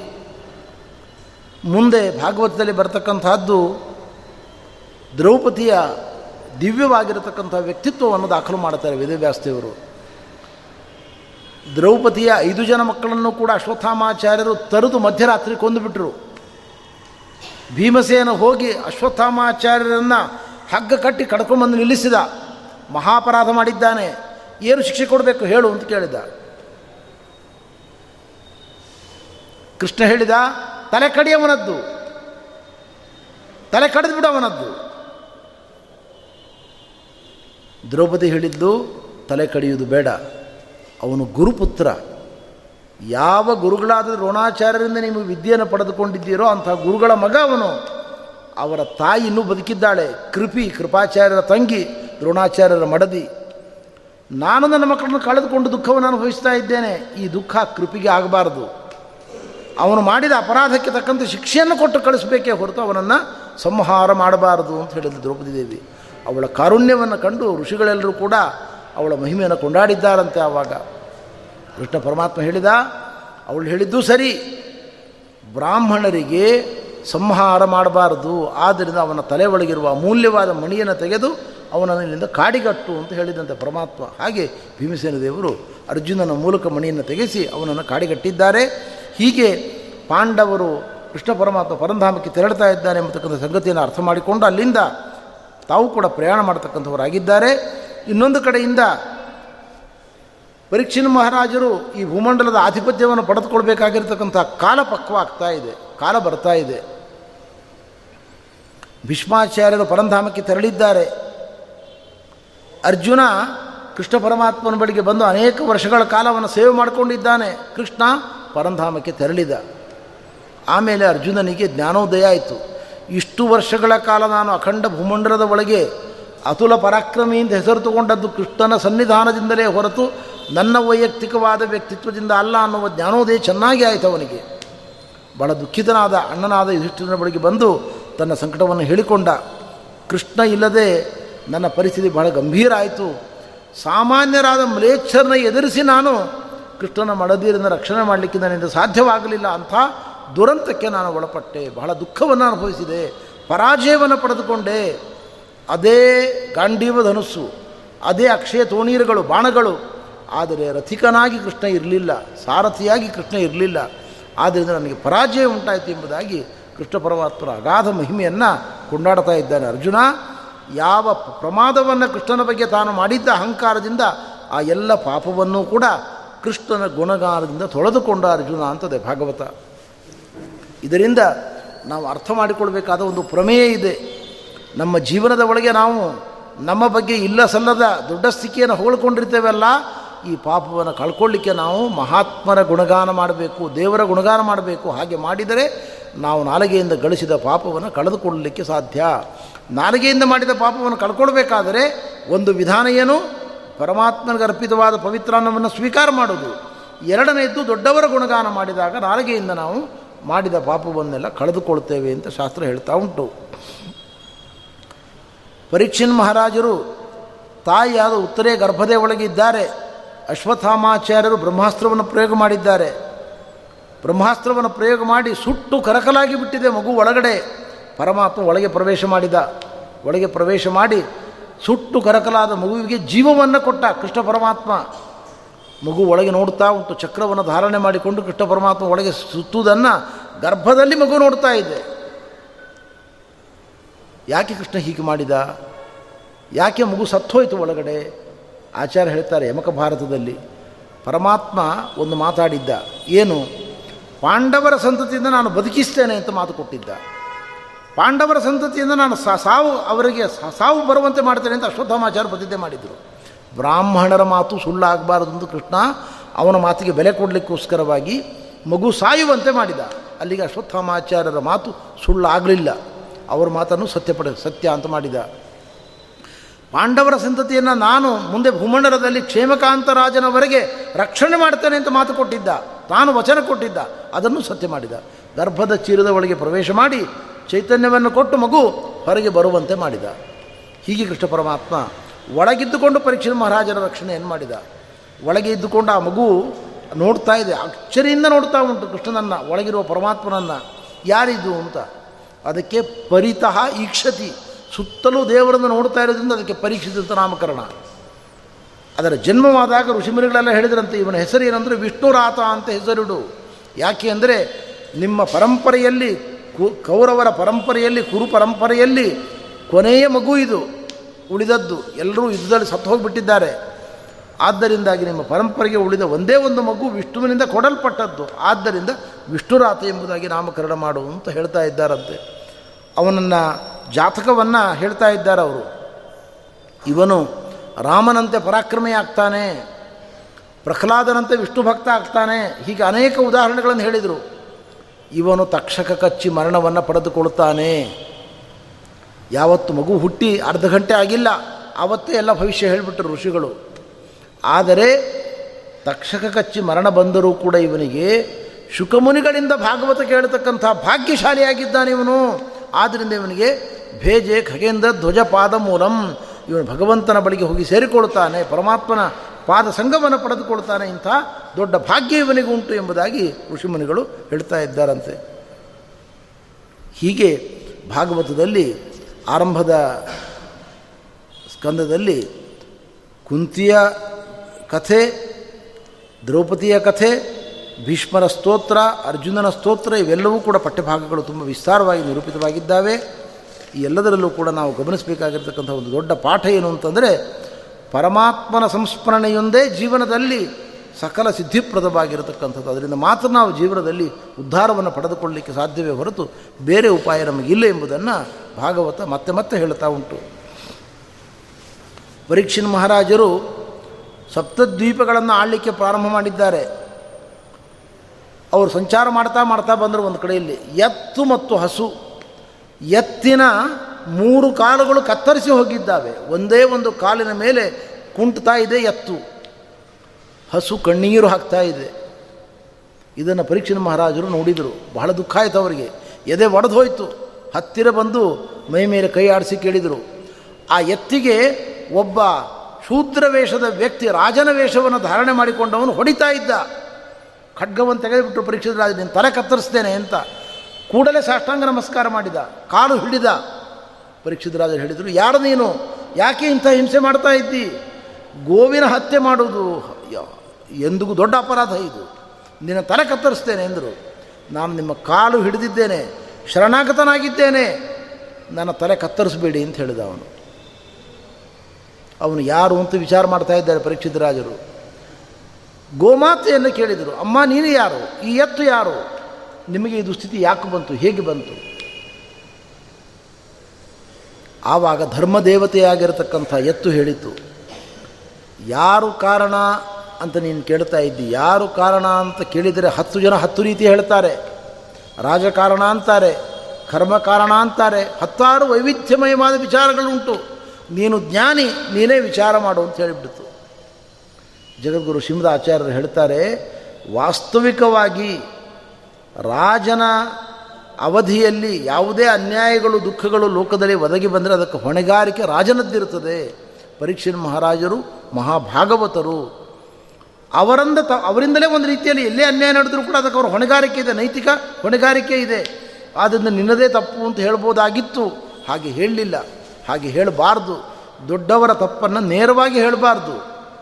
ಅವರಿಗೆ ನೋವಾಗುವಂತೆ ಹೇಳಬಾರ್ದು. ದೊಡ್ಡವರ ತಪ್ಪನ್ನು ಹೇಳಬಾರ್ದು ಅಂತ ಹೇಳೋದಿಲ್ಲ ಶಾಸ್ತ್ರ ಖಂಡಿತವಾಗಿಯೂ ಹೇಳಬೇಕು ಅಂತಾರೆ ಆಚಾರು ದೊಡ್ಡವರು ತಪ್ಪು ಮಾಡಿದರೆ ಹೋಗಿ ಹೇಳಬೇಕು. ಎಲ್ಲಿ ಹೇಳಬೇಕು? ಏಕಾಂತದಲ್ಲಿ ಹೋಗಿ ಹೇಳಬೇಕು. ಅದನ್ನು ಫೇಸ್ಬುಕ್ನಲ್ಲಿ ಬರೆಯುವುದಲ್ಲ. ಹಾಗೆ ಹೀಗೆ ಅಂತ. ಅವರ ಬಳಿಗೆ ಏಕಾಂತದಲ್ಲಿ ಹೋಗಿ ತಂದೆ, ತಾಯಿ, ಗುರುಗಳು ಯಾರೇ ತಪ್ಪು ಮಾಡಿದರೂ ಕೂಡ ನಿವೇದನೆ ಮಾಡ್ಕೊಳ್ಳಿಕ್ಕೆ ಅವಕಾಶ ಉಂಟು. ತಪ್ಪನ್ನು ಹೇಳಬಾರ್ದು ಅಂತ ಆಚಾರ ಹೇಳುವುದಿಲ್ಲ. ಅವಶ್ಯವಾಗಿ ದೊಡ್ಡವರು ಮಾಡಿದ ತಪ್ಪನ್ನು ಹೇಳಿ. ತಿದ್ದಿ ಅವರನ್ನು. ಯಾರೂ ಪೂರ್ಣರಲ್ಲ, ದೇವರು ಪೂರ್ಣ. ಮಾನವರು ತಪ್ಪು ಮಾಡ್ತಾರೆ, ತಪ್ಪು ಮಾಡಿದಾಗ ಹೋಗಿ ಹೇಳಿ ಅವರಿಗೆ. ತಪ್ಪು ತಿದ್ದುಕೊಳ್ಳಿ ಅಂತ ಹೇಳಿ ತಪ್ಪಿಲ್ಲ ಅದರಲ್ಲಿ. ಆದರೆ ನೂರಾರು ಜನರ ಮುಂದೆ ಅವರ ಮರ್ಯಾದೆಯನ್ನು ಹರಾಜು ಹಾಕಬೇಡಿ. ಏಕಾಂತದಲ್ಲಿ ಹೋಗಿ ತಪ್ಪನ್ನು ಹೇಳಿ. ಆದ್ದರಿಂದ ಇಲ್ಲೂ ಕೂಡ ಆಚಾರ್ಯ ಒಂದು ರಹಸ್ಯವನ್ನು ಹೇಳ್ತಾ ಇದ್ದಾರೆ. ಯಾವಾಗಲೂ ಕೂಡ ದೊಡ್ಡವರು ತಪ್ಪು ಮಾಡಿದಾಗ ನಾವು ಅವ್ರಿಗೆ ನೋವಾಗುವಂತೆ ಹೇಳಬಾರದು ಎಂಬ ಧರ್ಮ ಸೂಕ್ಷ್ಮವನ್ನು ತಿಳಿಸ್ಲಿಕ್ಕೋಸ್ಕರವಾಗಿ ಗೋಮಾತೆ ಮತ್ತು ಭೂಮಾತೆ ಇಬ್ಬರು ಕೂಡ ಮೌನವನ್ನು ಧಾರಣೆ ಮಾಡಿದರಂತೆ. ಪರೀಕ್ಷಿತ ರಾಜರಿಗೆ ಅರ್ಥ ಆಯಿತು, ನನ್ನದೇ ತಪ್ಪು ಇದು, ಇದರ ನೈತಿಕ ಹೊಣೆಗಾರಿಕೆ ನನಗಿದೆ. ಕೇಳಿದರೆ ಅವನು, ನೀನು ಯಾರು? ಅವನು ಸಾಕ್ಷಾತ್ ಕಲಿಯೇ ಅಲ್ಲಿದ್ದ, ಕಲಿಯೇ ರಾಜವೇಷವನ್ನು ಧಾರಣೆ ಮಾಡಿ ಅಲ್ಲಿ ಬಂದವನು. ನಿನ್ನ ತಲೆ ಕತ್ತರಿಸ್ತೇನೆ ಅಂದ ಕೂಡಲೇ ಕಾಲು ಹಿಡಿದ. ಶರಣಾಗತರ ರಕ್ಷಣೆ ಕ್ಷತ್ರಿಯರ ಧರ್ಮ. ನಿನಗೆ ನಾನು ಜೀವನ ಕೊಟ್ಟಿದ್ದೇನೆ, ಬದುಕೋ. ಆದರೆ ನನ್ನ ರಾಜ್ಯದ ಒಳಗೆ ನೀನು ಇರುಕೂಡುದು ಅಂದರು. ಅವನಂದ, ನಾನು ಬೇರೆ ಕಡೆ ಇರೋದ್ರೊಳಗೆ ಮಹತ್ವ ಇಲ್ಲೇ ಇಲ್ಲ. ಭಾರತ ಭೂಮಿಯಲ್ಲಿರೋದ್ರಿಂದಲೇ ಮಹತ್ವ. ಇಲ್ಲೇ ಇರಬೇಕು ನಾನು. ಬೇರೆ ದೇಶಗಳಲ್ಲಿ ನಾನು ಇದ್ದೇ ಇರ್ತೀನಿ. ನನ್ನ ಯಾರು ತಡೆಯೋರಿಲ್ಲ. ತಡೆದ್ರೆ ನಿನ್ನಂಥ ಆದರ್ಶಗಳೇ ಭಾರತದಲ್ಲಿ ನಾನು ತಡಿಬೇಕು. ಆದ್ದರಿಂದ ನನಗೆ ಇಲ್ಲಿ ಜಾಗ ಬೇಕು ಅಂತ ಕೇಳಿದ. ಬೇರೆ ದೇಶಗಳಲ್ಲಿ ಇರು ಅಂದರೆ ನಾನು ಇದ್ದೇ ಇದ್ದೀನಲ್ಲಿ ಇಲ್ಲಿ ನನ್ನನ್ನು ಇರಬೇಡ ಅಂತ ಹೇಳಬೇಡ ನೀನು. ಇಲ್ಲಿ ನನಗೆ ಇರ್ಲಿಕ್ಕೆ ಅವಕಾಶ ಕೊಡು. ಆಯಿತು, ಒಂದು ನಾಲ್ಕೈದು ಜಾಗ ಕೇಳ್ಕೊ ಅಂದ. ನಾಲ್ಕು ಜಾಗ ಕೇಳಿದ ಅವನು ಯಾವುದದು? ಎಲ್ಲಿ ದ್ಯೂತ, ಪಗಡೆಯಾಟ, ಒಂದಂಕಿ ಲಾಟ್ರಿ, ನಾನಾ ಬಗೆಯ ಅವ್ಯವಹಾರ ನಡೀತದೆ, ಅಲ್ಲಿ ನಾನು ಇರಲಿಕ್ಕೆ ಅವಕಾಶ ಮಾಡಿಕೊಡು ಅಂದ. ಮದ್ಯಪಾನ ಮಾಡುವ ಜಾಗದಲ್ಲಿ ನಾನು ಇರ್ತೇನೆ, ಅವಕಾಶ ಕಲ್ಪಿಸಿಕೊಡು ಅಂದ. ಪರಸ್ತ್ರೀ ಸಂಘ ಮಾಡುವವರಲ್ಲಿ ನಾನು ಇರ್ತೇನೆ, ಅದೊಂದು ನನಗೆ ಜಾಗ ಮಾಡಿಕೊಡು ಅಂತ ಕೇಳಿದ. ಆಯಿತು ಅಂದ. ಇನ್ನು ಹಿಂಸೆ ಪಶುಗಳನ್ನು ಕೊಲ್ಲತಕ್ಕಂಥದ್ದು, ಅಲ್ಲಿ ನಾನು ಇರ್ತೇನೆ ಎಂದ, ನಾಲ್ಕು ಜಾಗದಲ್ಲಿ ನಾನು ಇರ್ತೇನೆ, ನನಗೆ ಅವಕಾಶ ಮಾಡಿಕೊಡು ಅಂತ ಕೇಳಿದ. ತಥಾಸ್ತು ಅಂದ, ಪರೀಕ್ಷಿತ್ ಮಹಾರಾಜ, ಆಯಿತು ಅಂದ. ಆಯಿತು, ನಾಲ್ಕು ಸ್ಥಾನ ಕೊಟ್ಟಾಯಿತು, ಅಷ್ಟಕ್ಕೆ ನನಗೆ ತೃಪ್ತಿ ಇಲ್ಲ, ಇನ್ನೊಂದು ಜಾಗ ಕೇಳ್ತೇನೆ ಕೊಡು ಅಂದ. ಯಾವುದು ಅಂದ ಪರೀಕ್ಷಿತ್, ಜಾತರೂಪ ಮದಾತ್ ಪ್ರಭು ಅಕ್ರಮ ಸಂಪತ್ತು ಗಳಿಸಿದಲ್ಲಿ ಇರಲಿಕ್ಕೆ ನನಗೆ ಅವಕಾಶ ಕೊಡು ಅಂತ ಕೇಳಿದ. ನ್ಯಾಯವಾದ ಸಂಪತ್ತಿರುವಲ್ಲಿ ನಾನು ಇರುವುದಿಲ್ಲ. ಆದರೆ ಅಕ್ರಮ ಸಂಪತ್ತು ಯಾರು ಗಳಿಸ್ತಾರೆ, ಅಲ್ಲಿ ನಾನು ಇರಲಿಕ್ಕೆ ಅವಕಾಶ ಮಾಡಿಕೊಡು ಅಂತ ಕೇಳಿದ. ಆವಾಗ ತಥಾಸ್ತು ಅಂತ ಕಲಿಗೆ ವಚನ ಕೊಟ್ಟ. ಆದ್ದರಿಂದ ಕಲಿ ಎಲ್ಲೆಲ್ಲಿರ್ತಾನೆ ಎಂಬುದು ಸ್ಥಳಗಳನ್ನು ಭಾಗವತ ನಮಗೆ ಸ್ಪಷ್ಟ ಹೇಳ್ತದೆ. ಇದನ್ನು ನಮ್ಮ ಜೀವನದಲ್ಲಿ ನಾವು ಇದಕ್ಕೆ ಆಸ್ಪದವನ್ನು ಮಾಡಬಾರ್ದು. ಪಾನ, ಪರಸ್ತ್ರೀ, ಸಂಘ, ಹಿಂಸೆ ಇವುಗಳು ಎಲ್ಲಿ ಮಾಡ್ತಾರೋ ಅಲ್ಲಿ ಕಲಿ ಬಂದುಬಿಡ್ತಾನೆ. ಅದಕ್ಕೋಸ್ಕರ ನಾವು ಇವುಗಳಿಂದ ದೂರ ಇರಬೇಕು. ಅಲ್ಲ, ಕಲಿಯ ತಲೆ ಕಡಿದು ಬಿಟ್ಟಿದ್ರೆ ಪರೀಕ್ಷಿನ ಮಹಾರಾಜ ನಮಗೆ ತೊಂದರೆನೇ ಆಗ್ತಾ ಇರಲಿಲ್ವಲ್ಲ? ಯಾಕೆ ಹಾಗೆ ಮಾಡಿದ? ಅವನಿಗೆ ಯಾಕೆ ಆಶ್ರಯ ಕೊಟ್ಟ? ಅಂದರೆ ಭಾಗವತ ಹೇಳ್ತದೆ, ಕಲಿಗೆ ಆಶ್ರಯ ಕೊಟ್ಟದ್ದು ಗುಣ ಅಂತ ಹೇಳ್ತಾರೆ. ದೋಷ ಅಲ್ಲ ಅದು. ಯಾಕೆಂದರೆ ಕಲಿಯುಗದಲ್ಲಿ ಅಲ್ಪ ಸಾಧನೆ ಮಾಡಿ ಮಹಾಫಲವನ್ನು ಪಡ್ಕೊಳ್ಳುವ ಅವಕಾಶ ಈ ಕಲಿಯುಗದಲ್ಲಿ ಮಾತ್ರ ಉಂಟು. ಬೇರೆ ಯುಗಗಳಲ್ಲಿ ಇಲ್ಲ ಇದು. ಕೃತತ್ರೇತಾಯುಗಗಳಲ್ಲಿ ಬಹಳ ಪುಣ್ಯ ಮಾಡಿದರೆ, ನಾವು ಧರ್ಮವನ್ನು ಮಾಡಿದರೆ ಅಲ್ಪ ಲಾಭ. ಕಾರಣ ಏನು ಅಂದರೆ, ಅಲ್ಲಿ ವಾತಾವರಣ ಶುದ್ಧ, ಎಲ್ಲ ಪದಾರ್ಥಗಳು ಶುದ್ಧ, ಎಲ್ಲ ಕಡೆ ಜ್ಞಾನಿಗಳೇ ಇದ್ದಾರೆ, ಎಲ್ಲ ಕಡೆ ಅನುಕೂಲತೆಗಳಿದ್ದಾವೆ. ಆವಾಗ ಧರ್ಮ ಮಾಡೋದಕ್ಕೆ ದೊಡ್ಡ ಮಹತ್ವ ಇಲ್ಲ. ಕಲಿಯುಗದಲ್ಲಿ ಹಾಗಲ್ಲ. ಅನುಕೂಲತೆ ಇಲ್ಲ, ವಾತಾವರಣ ಸೌಕರ್ಯ ಇಲ್ಲ. ಎಲ್ಲ ಕುಟುಂಬದಲ್ಲಿ ಹೆಚ್ಚಿನ ಜನರಿಗೆ ಧರ್ಮದ ಬಗ್ಗೆ ಅಶ್ರದ್ಧೆ. ಇಂಥ ಪ್ರತಿಬಂಧಕ, ಪ್ರತಿಕೂಲ ವಾತಾವರಣದಲ್ಲಿ ನಾವು ಧರ್ಮವನ್ನು ಮಾಡಿದರೆ, ಅಲ್ಪವಾಗಿ ಮಾಡಿದರೂ ಕೂಡ ಮಹಾಫಲ ಉಂಟು ಕಲಿಯುಗದಲ್ಲಿ. ಆದ್ದರಿಂದ ಕಲಿಯುಗಕ್ಕೂ ಕೂಡ ಒಂದು ಮಹತ್ವ ಇದೆ. ಈ ದೃಷ್ಟಿಯಿಂದ ಕಲಿ ಇರಲಿ ಅಂದ್ರಂತೆ ಪರೀಕ್ಷೆ ಮಹಾರಾಜರು. ಅವನನ್ನು ಕೊಲ್ಲೋದು ಬೇಡ. ಅವನು ಇದ್ಕೊಳ್ಳಿ ಒಂದು ಕಡೆ. ಎಲ್ಲಾದರೂ ಒಂದು ಕಡೆ ಇದ್ಕೊಳ್ಳಿ. ಅವನಿಗೆ ಯಾವ ಜಾಗ ಕೊಟ್ಟಿದ್ದೇನೆ, ಅದಕ್ಕೆ ನೀವು ಮನೆ ಹಾಕಬಾರ್ದು ಅಷ್ಟೇ ಅಂತ ಪರೀಕ್ಷೆ ಮಹಾರಾಜರು ವ್ಯವಸ್ಥೆಯನ್ನು ಮಾಡಿದ್ದಾರಂತೆ. ಅನಂತರ ಶಮೀಕ ಋಷಿಗಳ ಕೊರಳಿಗೆ ಮಾಲೆಯನ್ನು ಹಾಕಿದಾಗ ಅವರ ಮಗ ಶೃಂಗಿ ಅಂತ ಎಂಟು ವರ್ಷದ ಹಸುಳೆ, ಪುಟ್ಟ ಮಗು ಅವನಿಗೆ ಗೊತ್ತಾಯಿತು, ಅವನು ಶಾಪ ಕೊಟ್ಟುಬಿಟ್ಟ ಪರೀಕ್ಷಿತ ರಾಜರಿಗೆ ಯಾವ ಪರೀಕ್ಷಿನ ಮಹಾರಾಜ ನನ್ನ ತಂದೆ ಕೊರಳಿಗೆ ಸತ್ತ ಸರ್ಪವನ್ನು ಹಾಕಿದ್ದಾನೋ, ಅವನು ಸರ್ಪ ಕಚ್ಚಿ ಮೃತನಾಗಲಿ ಏಳನೇ ದಿವಸ ಅಂತ ಶಾಪ ಕೊಟ್ಬಿಟ್ಟ ಗಟ್ಟಿಯಾಗಿ ದುಃಖದಿಂದ ಅಳ್ಳಿಕ್ಕೆ ಶುರು ಮಾಡಿದ. ಆ ಅಳ್ತಾ ಜೋರಾಗಿ ಅಳ್ತಾ ಇದ್ನಲ್ಲ, ಅದು ಸಮಾಧಿಗೆ ಪ್ರತಿಬಂಧಕ, ಸಮಾಧಿಯಿಂದ ಕೆಳಗೆ ಇಳಿದ್ರು ಅವರು. ಮಗನನ್ನು ಕೇಳಿದರು, ಯಾಕಪ್ಪ ಮಗು ಅಳ್ತಾ ಇದ್ದಿ, ಏನು ತೊಂದರೆ ಆಯಿತು ಅಂತ ಕೇಳಿದರು. ಅವನು ಹೇಳಿದ, ಹೀಗೆ ಪರೀಕ್ಷಿತಂತ ಒಬ್ಬ ರಾಜ ಬಂದಿದ್ದ ನನಗೂ ಗೊತ್ತಿಲ್ಲ, ನಾನು ಅಲ್ಲಿ ಆಟ ಆಡ್ತಾ ಇದ್ದೆ. ನನ್ನ ಗೆಳೆಯ ಹೇಳಿದೆ, ಇಷ್ಟೆಲ್ಲ ವಿಷಯವನ್ನು. ಅವನು ನಿಮ್ಮ ಕೊರಳಿಗೆ ಸರ್ಪವನ್ನು ಹಾಕಿ ಅಗೌರವ ಮಾಡಿದ್ದಾನೆ. ಅದಕ್ಕೆ ನಾನು ಏನು ಮಾಡಿದ್ದೆ ಸ ಅವನಿಗೆ ಸಾಪ್ ಶಾಪ ಕೊಟ್ಟಿದ್ದೇನೆ. ಏಳನೇ ದಿವಸ ನನಗೆ ತಕ್ಷಣ ಕಚ್ಚಿ ಮರಣ ಬರಲಿ ಅಂತ ಶಾಪ ಕೊಟ್ಟಿದ್ದೇನೆ ಅಂತ ವರದಿ ಒಪ್ಪಿಸಿದ ತಂದೆಗೆ. ತಂದೆ ಶಭಾಸ್ ಅಂತ ಹೇಳ್ಬೋದಿತ್ತು ಅವ್ರು ಹೇಳಲಿಲ್ಲ. ಅವರಂದರು ಭಾಳ ದೊಡ್ಡ ತಪ್ಪು ಮಾಡಿದ್ದಿ ನೀನು. ಅವನು ಮಹಾಭಾಗವತ, ಕೃಷ್ಣನ ಸನ್ನಿಧಾನ ಪಾತ್ರನಾಗಿರ್ತಕ್ಕಂಥ ಮಹಾಜ್ಞಾನಿ ಅವನು. ದೇವರ ಹತ್ರ ಪ್ರಾರ್ಥನೆ ಮಾಡ್ತಾ ಇದ್ದಾರಂಥವ್ರು ನನ್ನ ಮಗ ತಪ್ಪು ಮಾಡಿದ್ದಾನೆ, ವಯಸ್ಸು ಚಿಕ್ಕದು, ವಿವೇಕ ಇಲ್ಲ. ಪರೀಕ್ಷಿನ್ ಮಹಾರಾಜರಂತಹ ಜ್ಞಾನಿಗಳಿಗೆ ಅವನ ಅಪರಾಧವನ್ನು ಮಾಡಿದ್ದಾನೆ, ಕ್ಷಮೆ ಕೋರೋ, ಕ್ಷಮೆ ಕೊಡು ಅವನಿಗೆ ಅಂತ ಪ್ರಾರ್ಥನೆ ಮಾಡ್ತಾ ಇದ್ದಾರೆ. ತಂದೆ, ಅಂದರೆ ಮಕ್ಕಳು ಮಾಡುವ ತಪ್ಪುಗಳನ್ನು ತಂದೆ ತಾಯಿಗಳು ಒಪ್ಪಿಟ್ಟುಕೊಳ್ಬಾರದು. ತಪ್ಪು ಮಾಡಿದಾಗ ಅವ್ರಿಗೆ ವಿವೇಕವನ್ನು ಹೇಳಬೇಕು ಎಂಬ ತತ್ವವನ್ನು ತೋರಿಸಿಕೊಡ್ತಾ ಇದ್ದಾರೆ. ಮಗನಿಗೆ ಬೈದರವರು ನೀನು ತಪ್ಪು ಮಾಡಿದ್ದಿ. ಪರೀಕ್ಷೆ ಮಹಾರಾಜನಿಗೆ ನಿನ್ನಿಂದ ಶಾಪಕ್ಕೆ ಯೋಗ್ಯನಲ್ಲ ಅವನು. ಇಡೀ ಭೂಮಂಡಲವನ್ನು ಧರ್ಮದಿಂದ ಆಳ್ತಕ್ಕಂಥ ವ್ಯಕ್ತಿ ಅವನು. ಅವನಿಗೆ ಅನ್ಯಾಯ ಆಗಬಾರ್ದಾಗಿತ್ತು. ದೇವರಲ್ಲಿ ಪ್ರಾರ್ಥನೆ ಮಾಡಿಕೊಂಡರು. ಕೂಡಲೇ ಶಿಷ್ಯನನ್ನು ಕರೆದರು, ಗೌರವ ಅಂತ ಒಬ್ಬ ಶಿಷ್ಯ ಈಗೆಲ್ಲ ಹೋಗು ಪರೀಕ್ಷೆ ಮಹಾರಾಜರ ಮನೆಗೆ ಹೋಗು. ಅವ್ರಿಗೆ ಹೇಳು, ಏಳನೇ ದಿವಸ ನಿನಗೆ ಮರಣ ಬರಲಿಕ್ಕುಂಟು, ಸಾಧನೆ ಮಾಡ್ಕೊಳ್ಳಿಕ್ಕೆ ಹೇಳು, ಅಂತ ಹೇಳಿದರು. ಗೌರಮುಖ ಎಂಬ ಬ್ರಾಹ್ಮಣ ಬಂದು ಪರೀಕ್ಷೆ ಮಹಾರಾಜರಿಗೆ ತಿಳಿಸಿದ, ಇನ್ನೂ ಏಳು ದಿವಸಗಳು ಕಳೆದ ಮೇಲೆ ನಿಮಗೆ ಮರಣ ಬರ್ತದೆ, ತಕ್ಷಕರಿಂದ ನಿಮಗೆ ಮರಣ ಬರ್ತದೆ, ಅಂತ ವಿಷಯವನ್ನು ತಿಳಿಸಿಕೊಟ್ಟರು ಪರೀಕ್ಷಿನ ಮಹಾರಾಜರು ಏನು ಮಾಡಿದರು ನೋಡಿ, ಮನೆಗೆ ಬಂದರು. ನಿರಡಿಕೆ ಆಗಿತ್ತು ಅವರಿಗೆ. ನೀರು ಕುಡಿದು ಕೂಡಲೇ ಜ್ಞಾನೋದಯ ಆಯಿತು. ಅವ್ರಿಗೆ ಆಲೋಚನೆ ಪ್ರಾರಂಭ ಆಯಿತು. ಒಂದು ಪಕ್ಷ ಆ ಋಷಿ ಅಸಂಪ್ರಜ್ಞಾತ ಸಮಾಧಿಯಲ್ಲಿದ್ದಿದ್ದರೆ ನಾನು ಸರ್ಪಸತ್ತ, ಸತ್ತ ಸರ್ಪವನ್ನು ಕೊರಳಿಗೆ ಹಾಕುವುದರ ಮೂಲಕ ಆ ಜ್ಞಾನಿಗೆ ದೊಡ್ಡ ಅಪಚಾರವನ್ನು ಮಾಡಿದೆ. ಅವರ ಒಳಗಿರುವ ದೇವರಿಗೆ ಅಪಚಾರವನ್ನು ಮಾಡಿದೆ. ದೊಡ್ಡ ಅಪರಾಧ ಇದು ನಾನು ಮಾಡಿದ್ದು. ದೇವರೇ ನನಗೆ ಶಿಕ್ಷೆಯನ್ನು ಕೊಡು ಅಂತ ಕೇಳಲಿಕ್ಕೆ ಶುರು ಮಾಡಿದರು ದೇವರ ಬಳಿಗೆ. ಎಂಥ ಶಿಕ್ಷೆಯನ್ನು ನೀನು ಕೊಡಬೇಕು ಅಂದರೆ ರಾಜ್ಯ ಹೋಗಲಿ, ಸಮೃದ್ಧವಾಗಿರತಕ್ಕಂಥ ಅಧಿಕಾರ ಹೊರಟು ಹೋಗಲಿ, ಮುಂದಿನ ಜನ್ಮಗಳಲ್ಲಿ, ಮುಂದೆ ಮುಂದಿನ ಜನ್ಮಗಳಲ್ಲಿ ಎಂದೂ ಮಹದ ಅಪಚಾರವನ್ನು ಮಾಡಬಾರ್ದು, ಮಹಾತ್ಮರಿಗೆ ಅಪಚಾರವನ್ನು ಮಾಡಬಾರ್ದು. ಅಂಥ ಒಂದು ದೊಡ್ಡ ಶಿಕ್ಷೆಯನ್ನು ನನಗೆ ಕೊಡು ಎಂಬುದಾಗಿ ಪರೀಕ್ಷೆ ಮಹಾರಾಜರು ದೇವರ ಬಳಿಗೆ ಪ್ರಾರ್ಥನೆ ಮಾಡಲಿಕ್ಕೆ ಶುರು ಮಾಡಿದರು. ಆದರೆ ಎಂಥ ಪಕ್ವತೆ ನೋಡಿ ಅವರದ್ದು. ತಪ್ಪು ಎಲ್ಲರೂ ಮಾಡ್ತಾರೆ. ತಪ್ಪನ್ನು ಗುರುತಿಸಿಕೊಂಡು ದೇವರಲ್ಲಿ ಶಿಕ್ಷೆ ಆಗಲಿ ಅಂತ ಯಾರೂ ಕೇಳೋದಿಲ್ಲ ನಾವೆಲ್ಲ ತಪ್ಪು ಮಾಡ್ತೇವೆ. ತಪ್ಪು ಅಂತ ಅರ್ಥವೂ ಆಗ್ತದೆ. ದೇವರ ಬಳಿಗೆ ಹೋಗಿ, ದೇವರೇ ತಪ್ಪು ಮಾಡಿದ್ದೇನೆ, ಮರ್ತು ಬಿಡು. ಈ ತಪ್ಪನ್ನು ಕ್ಷಮಿಸಿಬಿಡು ಅಂತೇವೆ. ತಪ್ಪಿಗೆ ಶಿಕ್ಷೆ ಕೊಡು ಅಂತ ಎಂದೂ ಹೇಳುವುದಿಲ್ಲ. ತಪ್ಪಿಗೆ ಶಿಕ್ಷೆ ಕೊಡು ಅಂತ ಕೇಳಿದ್ದರಿಂದ ಅವರು ದೊಡ್ಡವರಾದರೂ ಶುಕಮುನಿಗಳು ಬಂದು ಭಾಗವತ ಹೇಳಿದರು. ಇದು ನಾವು ಭಾಗವತದಿಂದ ಕಲಿಯಬೇಕಾಗಿರತಕ್ಕಂಥ ದೊಡ್ಡ ಪಾಠ ಇದು.